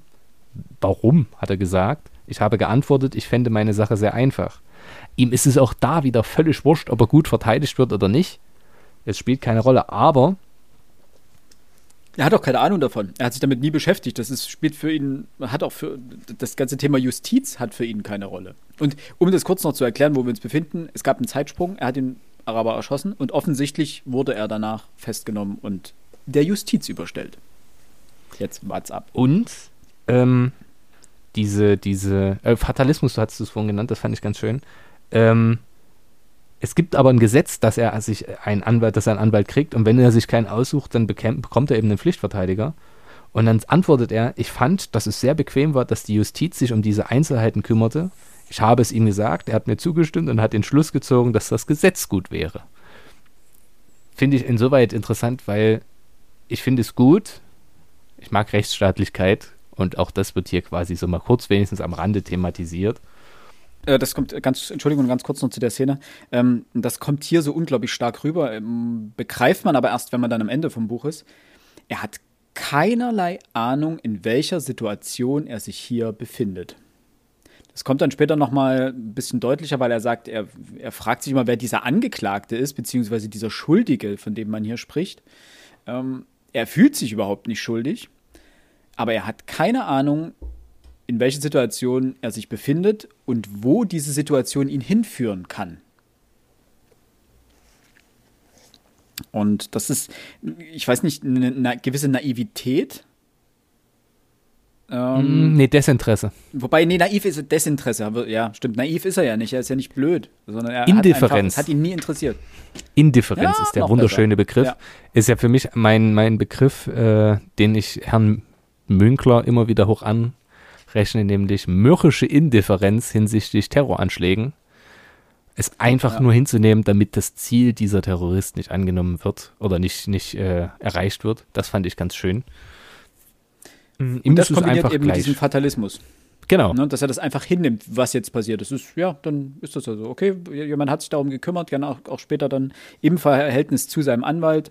Ja, wird schon stimmen, passt schon. Ich wollte etwas sagen, aber mir fällt nichts ein, also passt das auch schon. Und das ergibt eine ziemlich gefährliche Gemengelage hier. Wie man dann auch sieht. Mm, Im weiteren Verlauf bekommt er dennoch einen Anwalt, einen Verteidiger, und während er sich mit diesem trifft, ist sich der Verteidiger ziemlich sicher, wir gewinnen das Ding hier. Ist kein Problem. Ich hol dich da raus. Zumindest gehst ein paar Jahre in den Knast und dann ist wieder gut. So die Grundidee. Zumindest wird es so suggeriert, dass der Verteidiger sich denken würde. Was ich interessant finde, wo wir auch wieder das Thema da des Rassismus haben, wo es aber hier kritisch aufbereitet wird, quasi. Denn die Tötung eines Menschen ist grundsätzlich kein Problem. Du musst nur einen guten Leumund haben. Und auch das wird später noch eine Rolle spielen. Aber es gibt mehrere Formulierungen in dem Gespräch der beiden, die ich sehr spannend fand. Nämlich, ähm, er stellt viele Fragen ähm, und es fiel ihm schwer, ihm Auswort, äh, Auskunft zu geben. Sicher hätte ich Mama gern gehabt, aber das hieße nichts. Es heißt nichts, es bedeutet nichts. Und das sagt er vorhin, vorher schon über die Hochzeit, dass das alles keine Bedeutung hat, wo wir wieder bei Indifferenz sind. Äh, aus meiner Sicht eher Ignoranz, das trifft es auch ganz gut. Aber Ignoranz ist ja etwas, was man meistens intendiert tut. Also man ist ignorant. Ich bin mir gerade nicht sicher, ob der Bedeutung, man müsste dann vielleicht nochmal etymologisch nachdenken. Ähm, alle vernünftigen Menschen hätten mehr oder weniger den Tod derer gewünscht, die sie liebten.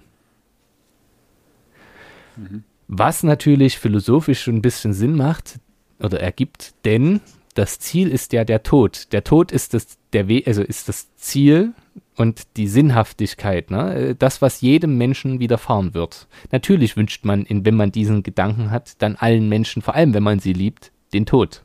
Weil dann ergibt das Leben plötzlich Sinn. Ähm, aber das kannst du natürlich nicht vor Gericht sagen. Und das versteht unser Protagonist nicht, warum er das nicht sagen kann. Es ist ja die Wahrheit, das ist das, was er denkt. Der Anwalt versucht ihn daraufhin wieder einzunorden. Ähm ja, und es geht dann noch, es wird klar, okay, alles, was im ersten Teil passiert wird, was für, für uns dort gar keinen Sinn ergab, wird hier jetzt wieder vorgeholt, besprochen und mit Sinn angereichert, um ein Gesamtnarrativ zu bilden, um sich ein, ein Bild von einem Mann zu machen, der vor Gericht steht. So die Grundidee dieses gesamten Kapitels. Und er wird ja jetzt auch ganz, also jetzt in den folgenden 20, 30, 40 Seiten, bevor es dann zu der Verhandlung an sich kommt, wird er ja von immer wieder verhört. Sowohl von dem Untersuchungsrichter als auch natürlich von seinem Anwalt, als auch von scheinbar wechselnden Personen hin und wieder auch. Und ja, es nervt ihn ja auch dann so ein bisschen, dass er immer wieder die gleiche Geschichte erzählen soll und muss. Und was ich aber immer interessant fand, dass er den Menschen in dem Fall, mit denen er spricht, eine gewisse Herzlichkeit zuschreibt. Er sagt ja dann auch äh, später über den ähm, einen Wärter, der ihm äh, immer das, äh, der quasi für ihn zuständig ist, dass, dass sie ein gutes Verhältnis hatten und dass sie, das ist ein sehr, ähm, ich finde gerade die Stelle nicht, welches Wort er genau verwendet, ähm, aber er spricht ihnen ja eine gewisse ähm, Freundschaft, Freundlichkeit auch zu. Also, also auf Seite 101, ähm, bei uns zum Beispiel, also bei, bei Max und mir, ähm, ich weiß nicht, ob du das meinst, ich hatte schließlich die Sympathie des Oberaufsehers gewonnen. Genau, sowas mit, genau. Also er scheint ja schon in der Lage, sowas auch wahrzunehmen. Und das sagt er ja später auch über den einen, über den Geistlichen und das sagt er auch über den Untersuchungsrichter, dass er das Gefühl hat, dass er ihn mag und dass es ein sehr schöner Umgang ist.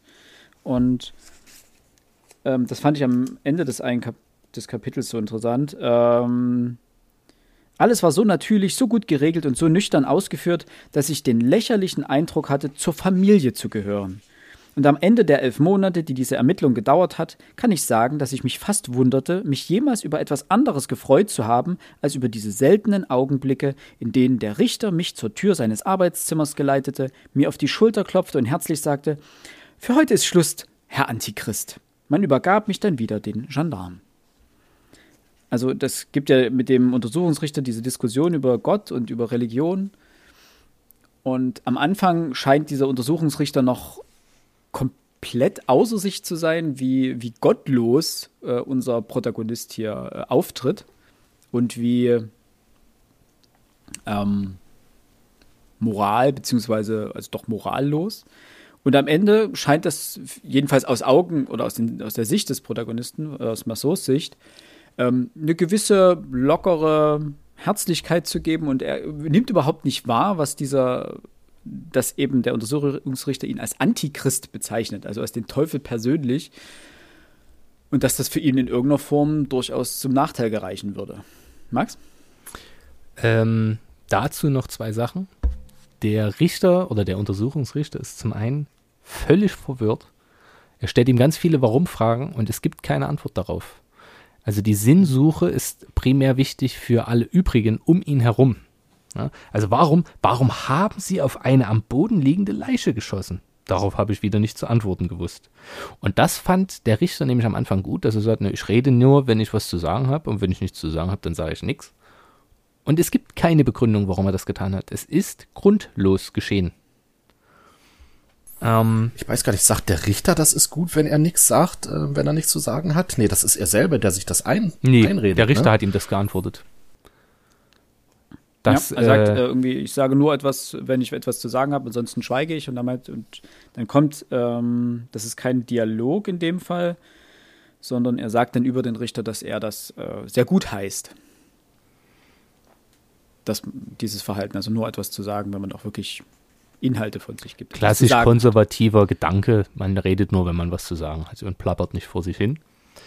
Ähm, dann fand ich interessant auf Seite 91, er unterhält sich immer noch mit ihm und der Richter ist ja ein sehr gottesfürchtiger Mensch.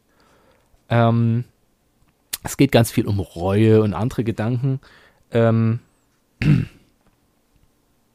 dann heißt es, ich habe wohl gemerkt, dass er mich duzt, aber ich hatte es satt. Die Hitze wurde immer größer, wo wir wieder den Natur- und Umweltcharakter haben.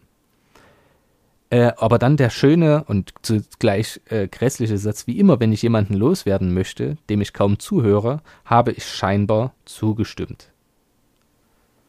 Also er sagt dann, ja, ja, ja, ja, hm, Christus und so weiter. Also er ist ja auch, auch da indifferent, er bleibt nicht bei seiner Meinung und sagt dann, ja, okay, lass mich einfach in Ruhe. Und ähm, ich habe das tatsächlich mit dem Arrangement, ähm, das er dann hat, mit diesem ganzen Dings, habe ich auch weniger als, ja, also du meintest ja, der, der ist sich nicht dessen bewusst, was da passiert. Nein, dem ist es einfach egal. Das wäre meine I Idee. Äh, ihm ist es völlig gleich, ob das jetzt sein Tod ist oder nicht. Ist das völlig, völlig gleichgültig und arrangiert sich, ich habe es genannt, ähm, ein Arrangement im Prozess auf dem Weg zur Schlachtbank. Denn er wird ja hingerichtet werden. Das muss uns ja bewusst sein. Er hat einen mhm. Menschen umgebracht und vor allem in dieser Zeit. Und wenn es dann keine mildernden Umstände gibt, dann gehst du dafür unter die Guillotine. Aber und dann habe ich, und da sind wir wieder beim Insinuieren, wo ich Sinn suche, ähm, Zweiter Weltkrieg, dass man sich seinem Schicksal ergibt und dann sich arrangiert, egal was passiert. Jetzt könnte man das als eine Kritik an der Nancy, nee, Vichy, Vichy-Regierung in Frankreich ähm, sehen, die sehr mit den Nazis kollaborierte. Auch 42 müsste das schon der Fall gewesen sein. Ich hoffe, es ist die Vichy-Regierung. Ist es die Vichy-Regierung? Oder habe ich einen falschen Begriff im Kopf gerade? Google mal bitte. Da bin ich überfragt. Nicht mein. Es müsste Vichy sein. Oder Nancy? Nancy ist eine Stadt.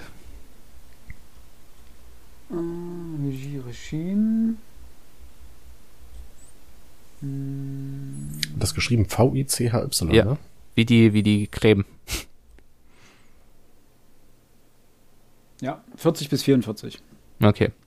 Also dieses Arrangement finde ich halt äh, wahnsinnig interessant. Also das habe ich so gelesen, als sei es ein damit ak ein Akzeptieren, dass ja, okay, besser als jetzt nichts und ich muss jetzt hier sein, also mache ich mir auch die schönste, das Schönste draus. Auch wenn es der Weg zur, äh, zur Schlachtbank ist. Hm. Ja, ist richtig. Wobei ich nicht das Gefühl hatte, dass es ihm generell. Ja, also es ist ihm egal, aber ich hatte, wie gesagt, auch das Gefühl, dass er es einfach, dass er absolut im Jetzt, in diesem Moment immer lebt. Dass das andere einfach keine Rolle spielt und dementsprechend weiß er auch nicht, mir fehlt so die, die, die Abstraktionsfähigkeit, seine Taten einzuordnen und daraus zu schlussfolgern, was aus diesen Taten folgt. Die würde ich ihm hier komplett absprechen. Das kann das auch sein, aber ich glaube nicht, dass ihm, dass er davor, also selbst wenn er es wüsste, dass es ihm Angst machen würde, sondern dass es ihm gleichgültig wäre. Ja. Mhm. ja. Wobei, später hat er ja, es gibt ja dann diesen Moment, wo er, wo er Muffensausen bekommt, als es dann heißt, okay, du stirbst jetzt. Also jedenfalls, wir sind ja dann dabei bei diesem Prozess, wo er das Ganze verarbeitet und wo er am Ende ja wieder genau an diesem Punkt ankommt. Aber als dieses Thema aufkommt, als es dann, als er jetzt zum ersten Mal damit konfrontiert wird, dass er sterben wird, dass ihm der Kopf abgeschlagen wird, in dem Moment hat er ja Panik dann merkt er ja erstmal die Konsequenz des Ganzen. Dann fängt er an, das wieder mit seinem Denkprozess zu, zu zerdenken letztendlich und landet dann wieder an dem gleichen Punkt, nämlich dass es egal ist, mehr oder weniger. Aber erstmal ähm, wird er damit konfrontiert, was seine Taten jetzt für ihn bedeuten und für seinen weiteren, in Anführungsstrichen, Lebensweg. Hm. These. Ich möchte dann. Ich glaube, dass. dass ja, Alex? Ähm, ich, ich überlege gerade, wie das, das, mir fällt das Wort nicht ein. Ich glaube, diese, diese, diese Entwicklung hin zu dieser Panik, die ist hier stufenartig aufgebaut, denn bevor er bevor ihm bewusst wird, welche persönliche Konsequenz ähm, seine Tat hat, wird ihm ja, also körperliche, persönlich körperliche Konsequenzen, nämlich der Tod hat, ähm, wird ihm ja vorher ähm, erstmal erzählt, dieses, was diese Strafe im Gefängnis, äh, was, was im Gefängnis sein für die, als, als Strafe ist. Ne? Ich meine, er kommt ins Gefängnis und man nimmt ihm die Freiheit. Er ist sich ja am Anfang gar nicht bewusst, was das eigentlich bedeutet. Bis ähm, Marie im, im, im, im Gefängnis besuchen kommt mit der er natürlich keinen größeren Kontakt haben kann. Sie verschwindet dann wieder und mit dem Oberaufseher, mit dem er sich ja angefreundet hat, der spricht ihn ja eben auf die Frauen an. Und da wird ihm ja erstmal bewusst, diese, diese Nähe zu einer, diese körperliche Nähe zu einer Frau hat er im Gefängnis nicht. Und genau das will ja na nicht der Staat, aber genau das soll ja die Strafe sein. Das ist ja die Art Freiheit, die man den Gefangenen mit dem Gefängnis zu nehmen versucht. Mhm. Beziehungsweise mit dem man, was, was man ja da auch macht. Das war Und erst danach, ja? Mhm, bitte. Bring Satz Und erst danach kommt ja die, die, die nächste, ich weiß gar nicht, wie man das nennen kann, Eskalationsstufe, in dem es dann eben zu dem Todesurteil kommt. Mhm. Es geht ja dann noch weiter mit dem, nach den Frauen kommt es ja mit den Zigaretten. Er arrangiert sich ja stimmt, sehr schnell damit. Stimmt. Das ist er ja versucht ja, genau, genau. Also ja. er sagt ja dann, okay, gut, dann gibt es eben keine Frauen, dann ist das jetzt so, ich konnte mich damit arrangieren. Dann war das Problem, er wollte rauchen. Äh, man hat ihm aber seine Zigaretten und alles andere abgenommen. Und er hat, er hat erstmal überhaupt nicht verstanden, warum das gemacht wurde, weil das kann man ihm doch auch einfach lassen. Und auch daraufhin sagt der ähm, Wärter ja wieder, auch das ist wieder eine Freiheit, die man ihm nimmt. Und auch damit kommt er sehr schnell klar. Er hat dann gesagt, okay, die ersten zwei Tage waren anstrengend. Jetzt weiß ich, das gibt's halt hier nicht, also war es auch überhaupt nicht mehr schlimm. Dann kann ich halt nicht mehr rauchen, dann ist das halt so. Um das noch kurz weiter auszuführen, auf Seite 99 unten bespricht er genau das nämlich auch sehr explizit. Ähm, kurz darauf hat sie mir dann geschrieben und von diesem Moment an haben die Dinge eingesetzt, über die ich nie gern gesprochen habe. Ähm, das Härteste an seiner Haft sei gewesen, dass er Gedanken eines freien Mannes hatte. Und das expliziert er dann. Ne? Die, der, er hat Lust, zum Strand zu gehen, aber das geht eben nicht. Und ähm, da in dem Moment ist ihm aufgefallen, wie eng die Mauern seines Gefängnisses seien. Aber das dauerte nur einige Monate. Danach hatte er nur noch Häftlingsgedanken. Die fehlenden Gedanken, also die, die fehlende Freiheit als Häftling. Nicht, oh, es wäre schön jetzt draußen zu sein, ähm, was wäre jetzt Freiheit draußen, sondern es ist nur noch, was ist Freiheit drin. Und dann kommt es eben zu diesem wundervollen Gespräch, was ihr schon angeführt habt, was äh, mit Ja, aber am, am, Ende schaffen sich die anderen Gefangenen irgendwie anderweitig Erleichterung, fand ich äh, ganz äh, neckig. Ähm, das ist auch hier mhm. wieder ähm, die Freiheit im selbstgeschaffenen Kleinen, habe ich es genannt.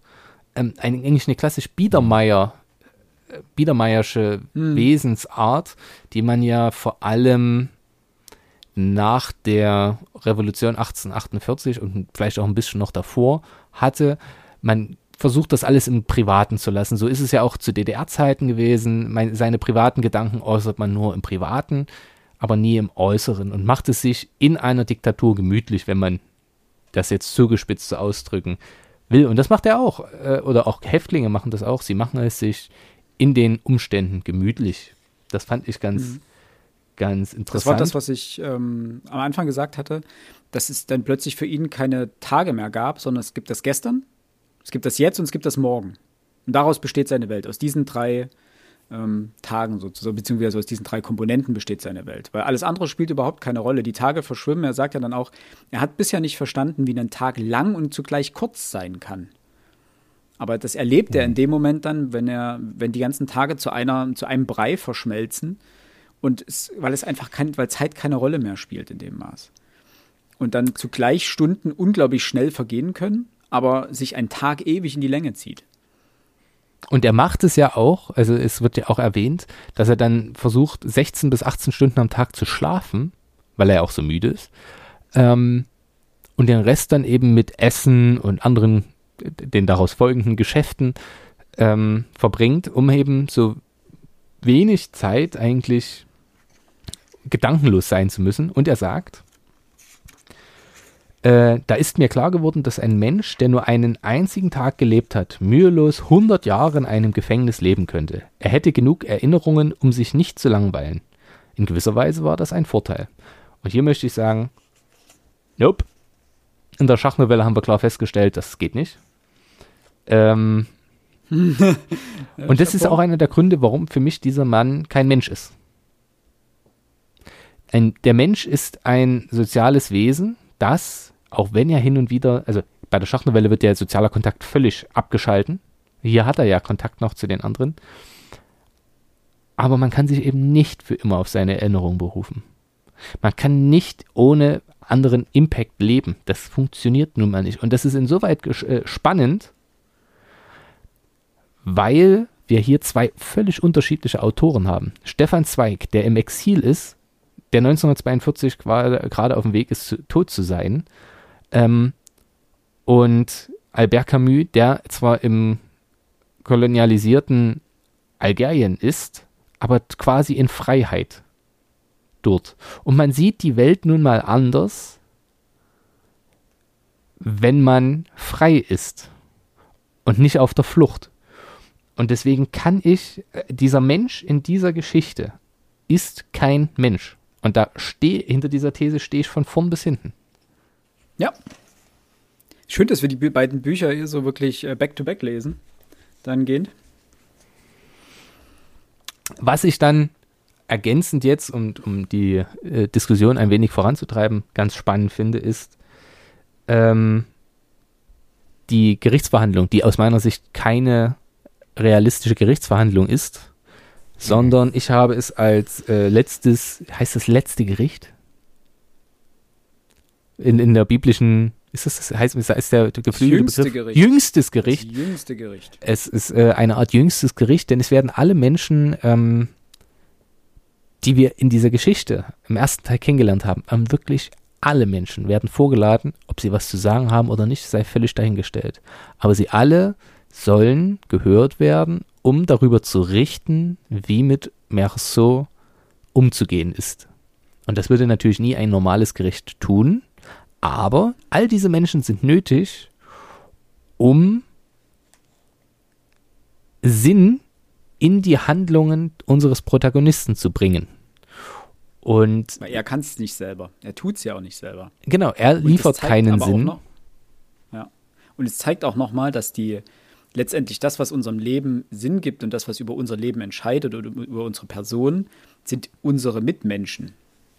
Weil die geben letztendlich, also unser Verhalten ihnen gegenüber, spiegelt sich darin ja wieder und sie richten in Anführungsstrichen über unser Leben dann. das, was wir geführt haben.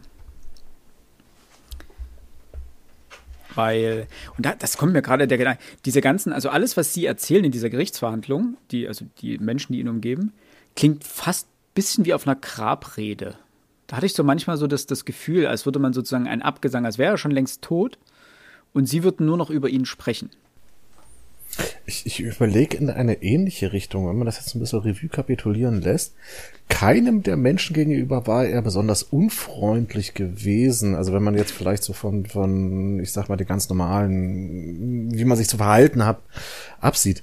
Aber sie, sie, sie reden, ich weiß nicht, ob, wie kann ich das jetzt ausdrücken? Also die Art und Weise, wie sie über ihn reden, passt nicht zu dem, wie er uns erzählt hat, dass er mit den Menschen umgegangen ist. Also dieses, das, das möchte man so nicht erwarten. Selbst- und ähm, Fremdwahrnehmung. Selbst- und Fremdwahrnehmung, ne? Das ist so das. Okay, dann geht's nicht nur mir so. Da, ja. Das ist auch ein ganz großes okay. Thema, finde ich, im Buch. Ähm, dass wir, und das macht es ja den ersten Teil so relevant, auch wenn er unfassbar anstrengend ist. Wir haben die Selbstwahrnehmung. Wie nimmt Merceau alles wahr? Und im zweiten Teil, und dahingehend ist das Buch gut gealtert, denn wir raffen natürlich nicht, dass gewisse Sachen Tabubrüche sind, weil sie heute kein Tabubruch mehr wären, mhm. ähm, aber damals offensichtlich schon. Ich möchte nur kurz noch äh, Revue kapitulieren. Ich musste gerade so schmunzeln. Alex. Äh, du wär, würdest auch Hunde nach Athen tragen. Revue passieren, ja, ja. Wie Tomaten. Ihr habt doch gewusst, Tomaten was ich sagen wollte. Äh, ich, ich, hasse Leute, die Sprichwörter falsch benutzen. Die nerven wie Drahtseile. äh, diesen Gag habe ich letzt, zuletzt irgendwo gehört und fand ihn so lustig, dass ich ihn jetzt selber nochmal machen musste. Musste ihn irgendwie anbringen, ja.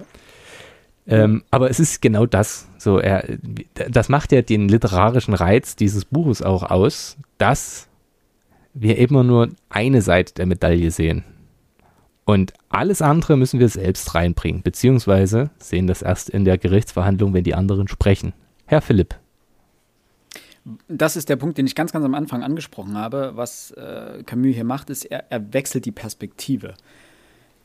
Alle anderen Geschichten, die so einen Fall beleuchten, tun dies entweder aus Sicht eines allgemeinen Erzählers oder aus Sicht anderer Menschen, die auf einen so ähnlich gearteten, empathiearmen Pseudosoziopathen äh, blicken. Ähm, und er dreht diesen Spieß um. Er lässt uns aus seiner Sicht diese ganze Geschichte wahrnehmen. Und nur aus seiner Sicht. Und das heißt, wie immer können wir dem Erzähler nicht vertrauen. Das ist ja ein allgegenwärtiges Problem. Aber hier noch weniger als sonst, weil wir uns auch selber nicht vertrauen können, weil wir nicht wissen, was, welche Informationen jetzt wie durch die durch die Sicht des, äh, durch Merceaus Sicht getrübt ist. Und das finde ich einen sehr, sehr starken Aspekt an dem Buch. Was ich, was ich, ähm, wenn man das weiter nimmt, ist die, diese Fremdwahrnehmung beziehungsweise Eigenwahrnehmung, ähm, er ist ja auch fest im Glauben, dass das, was ihm der Anwalt scheinbar erzählt, nämlich dass es für ihn gut aussieht. Ähm, wenn wir jetzt mal so schauen auf die Geschichte, äh, es ist, glaube ich, klar, spätestens wenn wir uns die Leute anhören, was die zu sagen haben, das Ding kann gar nicht gut aussehen. Na, aber der Anwalt erzählt es ihm. Jetzt wäre die Frage, erzählt ihm der Anwalt das denn wirklich oder ist das nur das, was er hören will? Er gibt uns ja schon wieder, was der Anwalt sagt. So. Jetzt könnte es sein, dass der Anwalt das, wir insinuieren wieder, übrigens. Hm, Warum macht ja. er das? Ähm, dass er das macht, damit er die Ruhe bewahrt, sein also sein, sein Mandant. Das ist möglich, ja. ja. Ähm, weil der Anwalt denkt, okay, wenn ich ihm sage, ey, alles, was du gesagt hast und was die anderen gesagt haben, es sieht so schlecht aus, du wirst den Kopf verlieren. Und davor hat er Angst, dass er im übertragenen Sinne vielleicht den Kopf verliert und es noch schlimmer macht. Deswegen sagt er ihm immer wieder, alles wird gut. Und das kennen wir ja.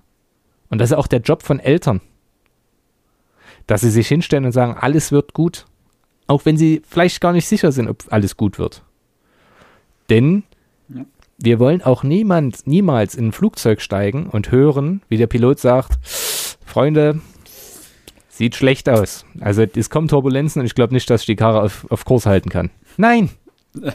Auch wenn du nichts mehr siehst, sag uns bitte, alles wird gut, wir sind in drei Minuten durch. So oder so. Na, ja. Weil du Menschen ja, gerne Ruhe geben möchtest. Und ich glaube, das kann der Anwalt ja auch machen. Wobei ich nicht mal, da bin ich mir zum Beispiel wieder völlig unklar und gehe bei der Prämisse nicht unbedingt mit.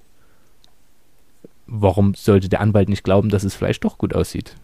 Vielleicht, ich habe derzeit diese rassismuskritische Theorie, sagt er sich, naja, mein Narrativ könnte auch durchgehen. Und da kommen wir gleich noch drauf zu sprechen, die beiden Narrative, die dann aufgemacht werden von Staatsanwalt und Verteidiger. Ähm, und wenn dem geglaubt wird, dann kommt er hier mit einer Haftstrafe raus. Ja, also vielleicht ist sich der Anwalt selbst diesbezüglich nicht ganz ähm, sicher. Würde, ich würde sogar fast so weit gehen, dass er am Anfang sich ziemlich sicher ist, dass das Ding durchgeht ohne Probleme. Also dass er seinen Mandanten frei bekommt. Denn ähm, das in der ganzen Beschreibung des Anwalts ähm, findet sich am Anfang eine gewisse Selbstsicherheit wieder, ähm, also auch was diesen Fall angeht. Und je weiter dieser Fall voranschreitet und je mehr auch der Staatsanwalt zu Wort kommt, desto mehr fängt der Anwalt von mir so an zu schwitzen und zu zittern. Also dann kommen solche Attribute dazu. Und wir wissen, und das ist das Einzige, was wir wirklich eindeutig über Merceau wissen, dass er ein guter Beobachter ist. Diese Dinge scheinen wirklich so zu passieren. Er kann das im Zweifelsfall nicht ordentlich einordnen, beziehungsweise kann damit nicht umgehen, aber er beobachtet und das macht er die ganze Zeit. Er gibt uns sehr nüchtern seine Beobachtung wieder. Und daran merken wir, dieser Anwalt hat am Anfang durchaus, also er weiß, sein Mandant ist schuldig, das hm? Er sagt ihm nur, er soll die Klappe halten und er wird das schon regeln, ähm, damit er sich nicht weiter reinreitet. Und dann mit zunehmendem Verlauf dieser Verhandlung und den Zeugenaussagen fängt dieser Anwalt immer mehr an zu wanken und dann, das ergibt sich dann in den Plädoyers. Ähm, sowohl die, das Plädoyer vom Anwalt als auch das vom Staatsanwalt sind erstmal gleich. Mit dem Unterschied, der eine sagt, hier müssen wir mildernde Umstände noch mit einrechnen und der andere sagt, nee, maximale Strafe. Ähm, zwei Sachen. Ähm, zum ersten, ich fand das sehr schön von dir, Max, dass du gesagt hast, dass er versucht, äh, dem er so zu beruhigen, damit dieser nicht seinen Kopf verliert. Ähm, denn er wird ja seinen Kopf verlieren. Das fand ich sehr schön auf der Guillotine. Ähm, dann, Philipp, muss ich dir ein bisschen widersprechen. Ich glaube nicht, dass der, Anfang, äh, der Anwalt von Anfang an sicher war, diesen Fall zu gewinnen. Ähm, wenn wir mal uns anschauen, beim ersten Gespräch, beziehungsweise beim Kennenlerngespräch zwischen dem Anwalt und Merceau, wo er ihn ausfragt zur, über, über seine Mutter, über die Gefühle für seine Mutter, die man dann ja dann vor Gericht vorbringen kann. Und Merceau ihm da irgendwas erzählt und der Anwalt, der sagt ja dann schon, das ist zu wenig, das reicht nicht. Also ich glaube, dass der Anwalt relativ schnell erkannt hat, mit wem er es dort zu tun hat. Ähm, schüttelst den Kopf. Weiß ich nicht. Also das ist ja, das hatte ich anders interpretiert. Also eher nach dem Motto, okay. ähm, Merceau erzählt die Geschichte und der Anwalt sagt, das kannst du so nicht erzählen, wir brauchen dort mehr. Wenn wir, wenn wir das gewinnen wollen, dann brauchen wir dort mehr. Also das wirkt, klang für mich eher wie ähm, die typische Arbeit eines Anwalts, dieser, der seinem Mandant sagt, was er, was er braucht für Handwerkszeug, um diese ganze Geschichte irgendwie ähm, über die. Kam denn da noch mehr? Also nö, irgendwas? nö, das war ja das Problem. Ja, ne? Eher an, in, in, die falsche Richtung. Er hat ihm ja dann eher gesagt, ähm, halt mal die Klappe, sag das mal lieber nicht. Das bringt genau. dich in äh, Devil's Kitchen. Ich möchte ähm, anmerken, ja. dass wir uns seit nunmehr fünf Minuten mit dem Wissen des Anwalts äh, beschäftigen und dies für die Geschichte nicht bis zum bitteren Ende relevant ist. Ich hoffe, ihr pflichtet mir bei. Sehr. Wir können es jetzt kurz machen. Wir können es jetzt kurz machen ja. mit dem Ende. Die ganze ja, ne, ich habe äh, ja noch ein paar Sachen auf dem Zettel, deswegen. Äh, Ach so, okay. Ja, eben. Mach Zum mal. einen. Dann bitte raus damit. Äh, möchte ich noch anmerken, auf Seite 121 für Alex, ähm, kommt Marie in den Zeugenstand. Mhm. Und was berichtet uns unser Protagonist darüber? Marie ist hereingekommen, sie hatte einen Hut auf und war wieder schön. Aber mir gefiel sie mit offenem Haar besser. Von meinem Platz aus ahnte ich das leichte Gewicht ihres Busens und mir fiel ihre immer etwas geschwollene Unterlippe wieder auf. Bam. Was ist seine Wahrnehmung? Er trifft eigentlich die einzige Person, die ihn wirklich im wahrsten Sinne des Wortes so sympathisch findet, dass sie ihn sogar heiraten würde, wieder. Und er beschreibt nur Äußerlichkeiten. Außer, sie wirkte sehr nervös, das folgt noch. Also ja. die körperliche Komponente steht für ihn im absoluten Vordergrund. Die soziale ja, weil er die Komponente. Andere nicht kennt. Er kann die anderen nicht lesen. Genau, weil es kein Mensch ist. Äh, dann. Ähm, haben wir dann zu Beginn des sechsten Kapitels auf Seite 129 äh, die, das erste Plädoyer des ähm, Staatsanwalts, der sagt, ich werde den Beweis erbringen, meine Herren, und zwar den doppelten Beweis, einmal im grellen Licht der Fakten und dann im dunklen Schein, der mir, den mir die Psychologie dieser verbrecherischen Seele liefern wird.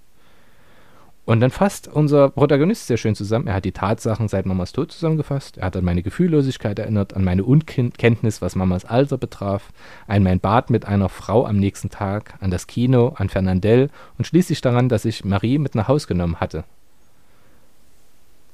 Ähm, und vor allem, da es hier seine Geliebte heißt, auch für mich war sie doch Marie. Er sieht sie gar nicht als Geliebte, sondern als ein Wesen, mit dem er halt damit äh, unterwegs ist. Das fand ich ganz äh, neckisch, wie man so schön sagt. Und dann kommt der Narrativ des Staatsanwalts, nämlich wie liest er diese Geschichte oder wie versteht der Staatsanwalt die Geschichte? Und der, logisch, versucht natürlich den Angeklagten, den vor Gericht stehenden, ähm, ins negativste Licht zu rücken. Ne? Mhm. Ähm, und er macht, naja, ich habe eine zweifelhafte Moral. Und, äh, und er habe auch, ich hätte den Brief in Übereinstimmung mit Raymond geschrieben, um dessen Geliebte anzulocken und sie den Misshandlungen eines Mann, Mannes auszusetzen. Ich hätte am Strand Raymonds Gegner provoziert, was laut eigener Aussage ja nicht der Fall war. Raymond wäre verletzt worden, ich hätte seinen Revolver verlangt, auch das war nicht der Fall. Ähm, ich wäre allein zurückgekehrt, um mich seiner zu bedienen. Ich hätte den Araber niedergeschossen, wie ich es geplant hätte. Ich hätte gewartet und um sicher, gehen, dass, äh, sicher zu gehen, dass die Arbeit ordentlich erledigt war, hätte ich noch vier Kugeln verschossen, bedächtig, auf sichere Schussweise, gewissermaßen mit Überlegung. Und diese, dieser Narrativ ist völlig logisch, wenn man ihn so sehen möchte. Na, alle Leerstellen, und so funktioniert ja unser Gehirn, Leerstellen werden mit Sinn gefüllt. Und es gibt keinen anderen Sinn, als warum schießt der dieser Mensch, dieser Protagonist, noch viermal? Natürlich muss das der Grund sein. Und auf der nächsten Seite, nee, es dauert sogar noch ein bisschen, ähm, heißt es, äh, gibt es dann den Narrativ äh, des Verteidigers. Nämlich. Darf ich, oh darf ja, ich ganz bitte. kurz hier noch was sagen? Dieses Narrativ, das, das kommt mir gerade so ein bisschen in den Sinn ähm, gewissermaßen verarscht Merceau auch uns als Leser. Das ganze Buch ist ja gewissermaßen eine Erklärung aus seiner Sicht, was eigentlich vorgefallen ist. Und er hätte ja eigentlich schon damals, als es passiert ist, oder jetzt eben, indem er das hört, was der Staatsanwalt sagt, er könnte uns als Lehrer ja, äh, als Leser ja eigentlich erklären, warum hat das denn gemacht? Was ist denn der eigentliche Beweggrund an dieser Tötung? Ah, das macht er nicht. Weil es das nicht gibt. Hat, es gibt's nicht, ja. Für ihn gibt es das nicht. Es gibt für ihn keinen Grund dafür. Er hat es getan. Punkt. Oder weil halt die Sonne ihn gestört hat und er es nicht gesehen hat. Ja. Aber es gibt keinen Grund. Weil die Sonne, ja, und die Tränen und der Schweiß, ja. Ich finde es aber großartig konstruiert, wie wir im ersten Teil, diesem nervigen ersten Teil, ähm, von ihm diese ganzen Informationen bekommen, die sich ja über, über das halbe Buch strecken. Und hier, mhm. im, also das mit äh, Raymond und seiner Freundin, wie er diesen Brief schreibt und wie er den Araber tötet und so weiter. Und hier im zweiten Teil wird das alles innerhalb von einem Satz von dem Staatsanwalt zusammengefasst. Und plötzlich wird daraus genau das gedreht, was, was man in Gerichts- oder in, in Strafnarrativen häufig findet, nämlich man zählt die Motive auf, man kaltblütig, er hat, er hat schon seinem guten Freund, und man findet ja am Anfang raus, oder durch, das, durch die Erzählung von äh, äh, ähm, Merceau, ähm, dass es nicht sein guter Freund Raymond ist, sondern jemand, den er halt kennengelernt hat und wo es keinen Grund gab, nicht mit ihm Zeit zu verbringen und diesen Brief zu schreiben. Und, ja? und daraus wird plötzlich der gute Freund, der Zuhälter ist, also ein zwielichtiger Typ, dem er hilft, einen Brief zu schreiben, damit er seine Freundin oder Ex-Freundin anlocken kann, damit er die ordentlich verdreschen kann und aufs Übelste äh, misshandeln kann letztendlich. Ähm, dann geht er mit diesem Freund auch an den Strand, bekommt von ihm oder fordert von ihm sogar eine Waffe, um dann denjenigen zu töten, der ihn, beziehungsweise dessen äh, Schwester, Frau, das kam nicht ganz raus, ähm, die ihn quasi in der Ehre beleidigt hat. Meine Katze jammert.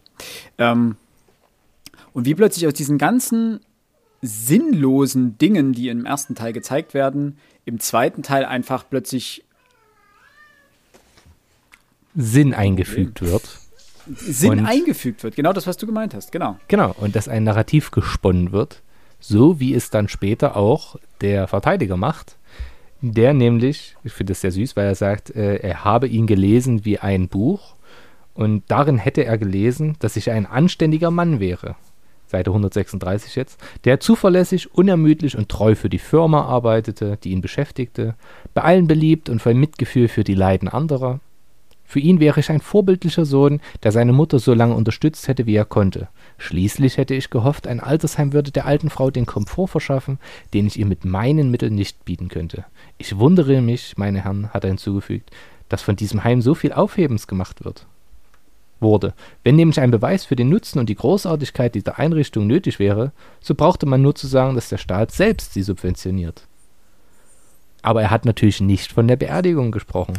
Und ich habe gespürt, dass das in seinem Plädoyer fehlt. Weil dieses mit der Beerdigung, was damit eine Rolle spielt, das funktioniert nicht im Narrativ des Verteidigers. Deswegen muss es rausgelassen werden. Und alles andere deutet er so um, dass es zum Vorteil von äh, Merceau wird, weil das der Job des Verteidigers ist. Aber hier kommt halt sehr gut zum Tragen, wir versuchen in einer Geschichte immer Sinn zu finden. Und wenn wir den nicht finden, dann bringen wir ihn selbst hinein. Und das ist ja auch völlig, völlig normal. Aber dass es den gar nicht gibt, das ist das Absurde. Das ist das, was Camus eigentlich zeigen will. Nämlich, es hat keinen Sinn, es gibt keinen Sinn. Aber wir sind immer auf der Suche danach. Und das ist absurd und das ist unvereinbar. Und erst im Tode hört das auf, quasi. Genau. Und das ist sowohl die Stärke dieses Buchs als auch die größte Schwäche. Dazu komme ich dann im, im Abschluss nochmal. Oder darauf komme ich nochmal im Abschluss. Noch eine Sache. Auf Seite 140 bekommt ähm, Merceau sein Todesurteil. Mhm. Ähm, was ich ganz lustig finde, dass er das im Namen des französischen Volkes ergeht. Ähm, findet er komisch, weil es auch wurscht wäre, ob es das Deutsche oder das Japanische wäre.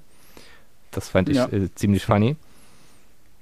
Ähm, und das war der, einer von zwei lustigen Momenten. Der andere lustige Moment war, wo er in die Zelle kommt und äh, irgendwie auch Araber in der Zelle sitzen und sie ihn fragen, haha, weswegen bist du hier? Ich habe Araber getötet. Und dann, oh, plötzlich war Ruhe. Das ist aber auch sein völlig unrealistischer Moment. Also daraufhin ja. hätte ich ihn doch als Araber völlig fertig gemacht. Die sind fünf. Was soll er tun? Also Keine da, Ahnung, da krankt so das Buch für mich auch an, an manchmal auch so Unsinnigkeiten, aber dazu komme ich in meiner Endauswertung dann noch. Ähm, ja. In dem Fall fragt der Vorsitzende ihn, ob er auf dieses Todesurteil etwas hinzuzufügen hätte. Ich habe nachgedacht, ich habe Nein gesagt, darauf hat man mich weggebracht. Oh, das reimt sich, ja. wenn man es so ausspricht. Ja. Ähm, also es gibt, selbst im Angesicht des Todes, gibt es für ihn keinen Grund, sein, ähm, seine Indifferenz aufzubrechen. Ja. Und dann kommen wir eigentlich schon zum letzten Kapitel, ist das richtig? Das fünfte. Ja. Mhm. Hier haben wir jetzt ja zwei Dinge. Wir haben zum einen ähm, geht es hier um den Anstalts Anstaltsgeistlichen, der am Anfang, dessen Präsenz er am Anfang immer ablehnt, weil er ja nicht religiös ist und mit Religion nicht viel anfangen kann. Und das andere ist das ganze Thema das Schafott. Und wie er sich damit auseinandersetzt, dass er jetzt äh, sterben muss. Und das war der Punkt, den ich am Anfang angesprochen oder den ich vor einer Weile angesprochen hatte, dass er hier eine gewisse Panik erstmal entwickelt und dann aber sukzessive seine Optionen durchgeht. Was passiert, wenn ich sterben muss? Was passiert, wenn mein Gnadengesuch ähm, gewährt wird, sozusagen? Und was gibt es sonst noch für Optionen? Er geht die ja wirklich sukzessive durch. Und letztendlich, das kann man ja in dem Sinne schon mal vorwegnehmen, wissen wir nicht, ob er stirbt oder nicht. Weil wir befinden uns jetzt sozusagen in dieser einen Situation, wo er dieses ganze Thema durchdenkt, wo er dann auf diesen Geistlichen trifft, mit diesem Geistlichen auch spricht. Und dann endet das Buch letztendlich. Ich habe noch zwei interessante Sachen, äh, auch wieder Zitate des Buches, die ich schön fand. Äh, Mama sagte oft, dass man nie ganz und gar unglücklich ist. Mhm. Denn er findet auch im Angesicht des Todes in der äh, Zelle noch Dinge, die ihn glücklich stimmen. Und Mama sagt, das ist ein Stück weiter vorher, Mama sagt, dass man sich mit allem arrangieren kann. Mhm. Also so unbedeutend die Mutter immer scheint und so, wie es ihm auch unterstellt wird, wie wenig Bezug er zu seiner Mutter hat oder wie unwichtig seine Mutter für ihn ist, so häufig findet die Mutter ja Relevanz äh, in seinen Erzählungen und in dem, was er, was er wiedergibt. Also seine Mutter ist so ein bisschen auch der Moralkompass. Ne? Also der, und seitdem sie weg ist, hat er diesen Kompass verloren. Ja, siehe Hund. Von, äh, siehe Hund. Aber auch ähm, ein klassisches Motiv, der Verlust der Mutter. Ähm, da gab es mal Theorien drüber, dass ein Kind, das ohne Mutter aufwächst, quasi kein, nie, nie mit der Welt nicht zurechtkommt, dass es irgendeine Ersatzfigur braucht. Und wenn es die nicht findet, und Marie ist keine, ähm, dann geht alles im Bach runter. Das kommt äh, unterm Rad von Hermann Hesse. Das ist auch Hesse, ja. eine Sache. Und eine Sache, die ich noch ganz spannend fand, dieses My Mama always said, life is like a box of chocolate. Äh, mhm. Also da musste ich sehr an Forrest Gump äh, denken. Forrest, Forrest Gump. Ähm, ja. Dann ein schöner Satz, eine weitere Seite später. Äh, wenn man stirbt, ist es egal, wie und wann, das war klar. Folglich, und das Schwierige war, alles, was an diesem folglich an Überlegungen steckte, nicht den, aus den Augen zu verlieren. Folglich musste ich die Ablehnung meines Gnadengesuchs akzeptieren. Es ist völlig wurscht, was passiert. Wann man stirbt, wie man stirbt, wenn man stirbt, ist es dann wurscht. Ein, ein sehr äh, schwieriger Gedanke, finde ich. Ähm, denn Ziel sollte immer sein, ja. das so weit wie möglich rauszuzögern. Ja, aber das ist zum einen der Existenzialismus und zum anderen hier aber auch wieder Fatalismus, weil er sagt, ob ich jetzt sterbe oder in 20 Jahren, das Ergebnis ist doch das gleiche. Also es ist doch eigentlich Wurst. Dann nehme ich das so hin. Kurz darauf kommt natürlich aber dieser Panikmoment, weil er dann sagt, ähm, das, was ihn plötzlich nicht traurig stimmt, aber auf jeden Fall eine uneinordbare Emotion in ihm auslöst, ist, der Gedanke an die nächsten Jahre, die nächsten 20, 30 Jahre, die er noch gehabt hätte. Das bringt ihn ja dann auch doch durchaus kurz ins Wanken. Und dann geht es ja um dieses Thema Gnadengesuch und äh, was passiert, wenn dieser abgelehnt wird oder eben doch gewährt wird. Gut, du hast noch zwei äh, Dinge, die du noch ansprechen wolltest. Wir wollten das Ganze jetzt äh, genau. langsam dem Ende entgegenführen. Zu einem Ende bringen. Wir sind über zwei Stunden.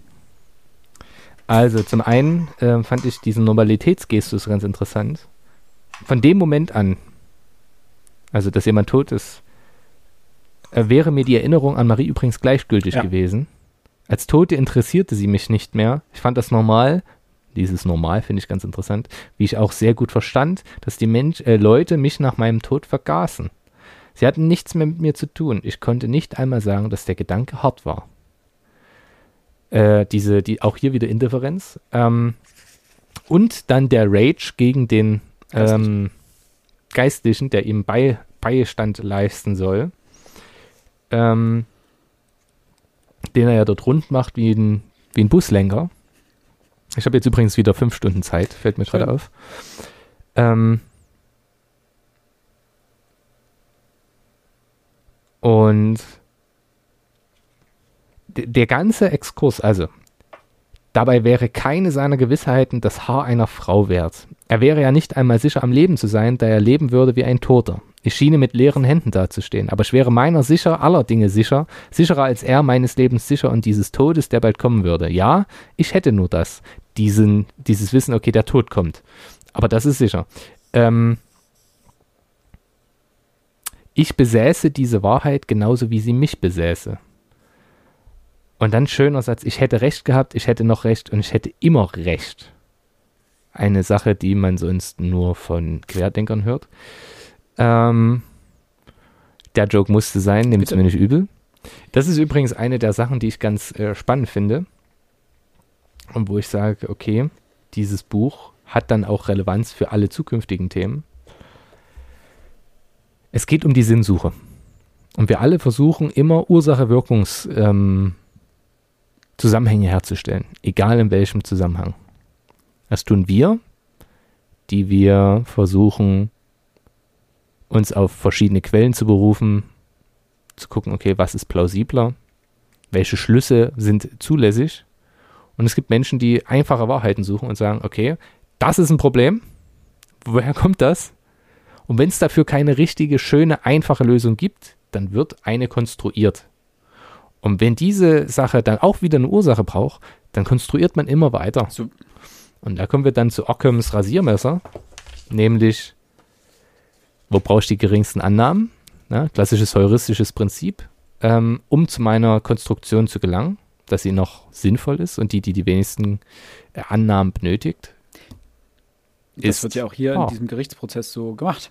Man hört das ja auch am Anfang von den Journalisten. Ähm, da geht es ja auch um die Flaute von guten Informationen und dass man das Ganze aufgebauscht hat und es wird einfach konstruiert. Er wird am Ende auch hingerichtet. Das muss man vielleicht auch noch sagen. Na, unser Protagonist. Wissen wir das? Oder? Damit sich alles erfüllte, damit ich mich weniger allein fühlte, brauchte ich nur zu wünschen, dass am Tag meiner Hinrichtung viele Zuschauer da sein würden und dass sie mich mit Schreien des Hasses empfangen. Aber wir sind immer noch an dem Punkt, er also ist, noch, er ist nicht, noch tot, nicht tot, und wir sind immer noch an dem Punkt, nämlich in diesem quasi Monolog fast schon, wo er darüber nachdenkt und der, beziehungsweise wo er dann, also andersrum, es kommt der Geistliche zu ihm und er sagt, er kommt nur so, einfach als freundschaftliche Geste. Er überbringt keine Nachricht über den Gnadengesuch. Und das ist die gleiche Szene. Sie endet ja sozusagen damit, dass er den Geistlichen anschreit und dann das äh, sozusagen so zu Ende bringt. Wir wissen also nicht, was de facto passiert. Das bleibt offen. Und ich habe noch einen ja, Punkt bitte. dazu. Das gesamte Buch über spielt quasi nur die Umwelt im Sinne von die natürliche Umwelt eine Rolle für ihn. Das Menschliche, wie die anderen Menschen drauf sind, ist ihm völlig gleich. Aber in dieser Schlussszene äh, erfährt er Befriedigung dadurch, dass er hofft, dass er Schreie des Hasses von anderen Menschen erfährt. Zum ersten Mal zählt für ihn die Reaktion der Menschen, obwohl es in diesem Moment, es geht um seinen Tod, es ist völlig wurscht, was danach oder davor passiert. Gerade in dem Moment wäre es wohl womöglich jedem anderen Menschen vollkommen gleich, aber in diesem Moment ist es ihm besonders wichtig, dass andere Menschen Hass auf, äh, auf ihn niederprasseln. In dem Moment, lassen. wo er mit dem Geistlichen spricht, sagt er selber, geschieht so eine Art Läuterung mit ihm. Ne? Also es, es, macht ja was mit ihm. Plötzlich brechen ja diese ganzen äh, Informationen, Emotionen aus ihm raus und er schreit diesen Geistlichen an. Es kommt ja alles dort mit einmal. Es, ja, es, würde alle, es würden alle Dämme reißen, brechen. Ach, was ist denn los? Was hatten wir vorhin mit Wortfindungsstörung? Das ist ein Zeichen von Senil Senilität, ja. Demenz, Demenz. Senilität. Jetzt, ja. Senilität, ja. Ja, auch ein schönes Wort. Ja. Okay. Das haben wir jetzt am Ende ein bisschen äh, schnell abgehakt, aber wir sind auch bei fast zweieinhalb Stunden. Äh, dementsprechend wollen wir zu den Abschlussplädoyers kommen. Und äh, die bitte ich äh, kurz zu halten. Äh, ich versuche mich auch selber daran zu halten. Soll ich mal wieder anfangen? Ja, bitte. Fang mal an. Ah. Okay. Ähm, ja, wie gesagt, ich hatte gesagt, ich hatte jetzt mit dem Buch gar nicht so groß das Problem. Ähm, ihr habt die ganze Zeit immer gesagt, ihr habt euch durch den ersten Teil mehr oder weniger durchkämpfen müssen. Ähm, ich fand, man musste sich ein bisschen an den Schreibstil gewöhnen, dann war das gar nicht so verkehrt. ähm, ich konnte mir am Anfang, oder ich nicht konnte, ich habe mir so ein bisschen gedacht, äh, ganz am Anfang, diese einzelnen ähm, ja, wie sagt man, Handlungsstränge in Anführungszeichen, die werden irgendwann mal ähm, wieder zusammengeführt und man kann das Buch vielleicht fast schon sowas wie so eine kleine Kriminalgeschichte lesen, ja. Ähm, Camus konstruiert hier gewissermaßen so, so etwas wie ein, ein, ein, ein Fall, ähm, der Leser bleibt in vielfacher Hinsicht im, im Unklaren, aber alle Stränge werden eben vor Gericht zusammengeführt. Das Ganze ergibt dann irgendwo ein bisschen Sinn und wir haben es spätestens eben ab dem Gerichtsteil mit einer Art Psychogramm eines, eines Menschen zu tun. Ich glaube, das, das, das kann man das Buch durchaus lesen. Ganz von abgesehen, es ist vielleicht auch gerade deswegen ein Buch, ähm, über das man vortrefflich diskutieren kann, sei es über Kleinigkeiten. Ne? Fünf Minuten alleine über den Anwalt, den wir vorhin verplempert haben, wenn ich den Max richtig in Erinnerung habe. Letzten Endes ähm, das große das große Plus dieses Buches. Ihr habt immer wieder auch von, von Sinnsuche gesprochen. Ich glaube, ich habe das Wort auch äh, ein oder zweimal im Mund gehabt. Um wessen Sinnsuche geht es denn eigentlich? Geht es hier wirklich um die Sinnsuche Merceaus, ähm, um irgendwo sein, seinen Platz zu finden, oder ist es nicht viel eher da, der Leser, der dazu gezwungen wird? Ne, wir lesen von Merceau, wir machen uns Gedanken darüber, wir finden bestimmte Dinge nicht okay, die er macht. Ich rede jetzt nicht vom Mord, ne, sondern eher die Art und Weise, wie er mit den Menschen umgeht. Ähm, der Leser wird gewissermaßen gezwungen, sich die Frage zu stellen, was hätten wir denn anders gemacht in der Situation? Und da muss man ganz klar sagen, hätten wir es anders gemacht, weil es die Gesellschaft von uns verlangt hätte? Ja, in der Hinsicht müssen wir einfach sagen, wir sind gar nicht frei. Merceau ist derjenige, der frei ist. Und wird das Ganze am Ende natürlich mit seinem Leben bezahlen. Klar, okay, die Freiheit hat natürlich irgendwo auch wieder seine, seine Grenzen. Aber Jetzt kriege ich den Satz nicht zu Ende, verdammte Kacke. Äh, machen was, machen was. Äh, lange Rede, kurzer Sinn. Ich würde dem Buch, es ist, ich würde dem Buch sieben Sternchen geben. Das ist so eine, ich sag mal, eine positive, ähm, äh, positives Buch. Was ich natürlich nach wie vor nicht verstehe, da gebe ich, ich glaube, Max hat darüber geredet. Ähm, auch ich habe natürlich so ein bisschen versucht, das Buch hier in den Kontext, historischen Kontext 1942, Algerien, Besatzung Frankreichs durch die Nazis ich habe keine Ahnung, warum dieses Buch so ein Renner wurde. Allenfalls vielleicht die Gleichgültigkeit äh, der, der Franzosen gegenüber der deutschen Besatzungsmacht, aber das, das, das, das, das, das mm. gibt das Buch eigentlich gar nicht her. Also das ist, ich, ich weiß es nicht. Aber so, das waren meine zwei Cent heute. Ich, der Philipp guckt ganz, ganz böse. Nee, gar nicht, gar nicht böse. Gar nicht. Ähm, ich glaube, wes, als, als Interpretation, warum das so ein Renner geworden sein könnte, ähm, diese, das Thema Freiheit und Sinnsuche und die, die Selbstbestimmung über den eigenen Sinn im Leben ähm, ist natürlich in dem besetzten Frankreich 42 durchaus ein ziemlich relevanter Gedanke und kann ich mir vorstellen, dass es ein sehr relevanter Gedanke war und dass das deswegen natürlich ähm, so eingeschlagen ist. Das nur kurz dazu. Ähm, ich habe mit dem Buch das gleiche Problem wie bei Stefan Zweigs Schachnovelle. Ähm, es ist für mich einfach ein Transportgefäß für eine Philosophie. Das war bei Stefan Zweig so und das ist aber auch hier so. Und das Problem ist, dass diesem Gefäß gewissermaßen das Fleisch fehlt. Das heißt, es ist keine gute Geschichte. Also es wird diese Philosophie nicht in einer guten Geschichte transportiert, sondern in einer konstruierten Geschichte. Und das war auch bei Stefan Zweig so, dass wir festgestellt haben, ähm, der Kontrahent, der Schachkontrahent bei Stefan Zweig, ähm, der ist zu konstruiert, der ist nicht realistisch, ist keine realistische Person. Und hier haben wir das nicht mit einer Person zu tun, sondern hier haben wir das mit einer, mit einer unrealistischen Szene im Gericht zu tun. Die ist auch nicht so möglich oder auch damals wahrscheinlich nicht so möglich. Und das sind Probleme, über die ich in der Geschichte stolper, weil die Geschichte an sich nicht funktioniert.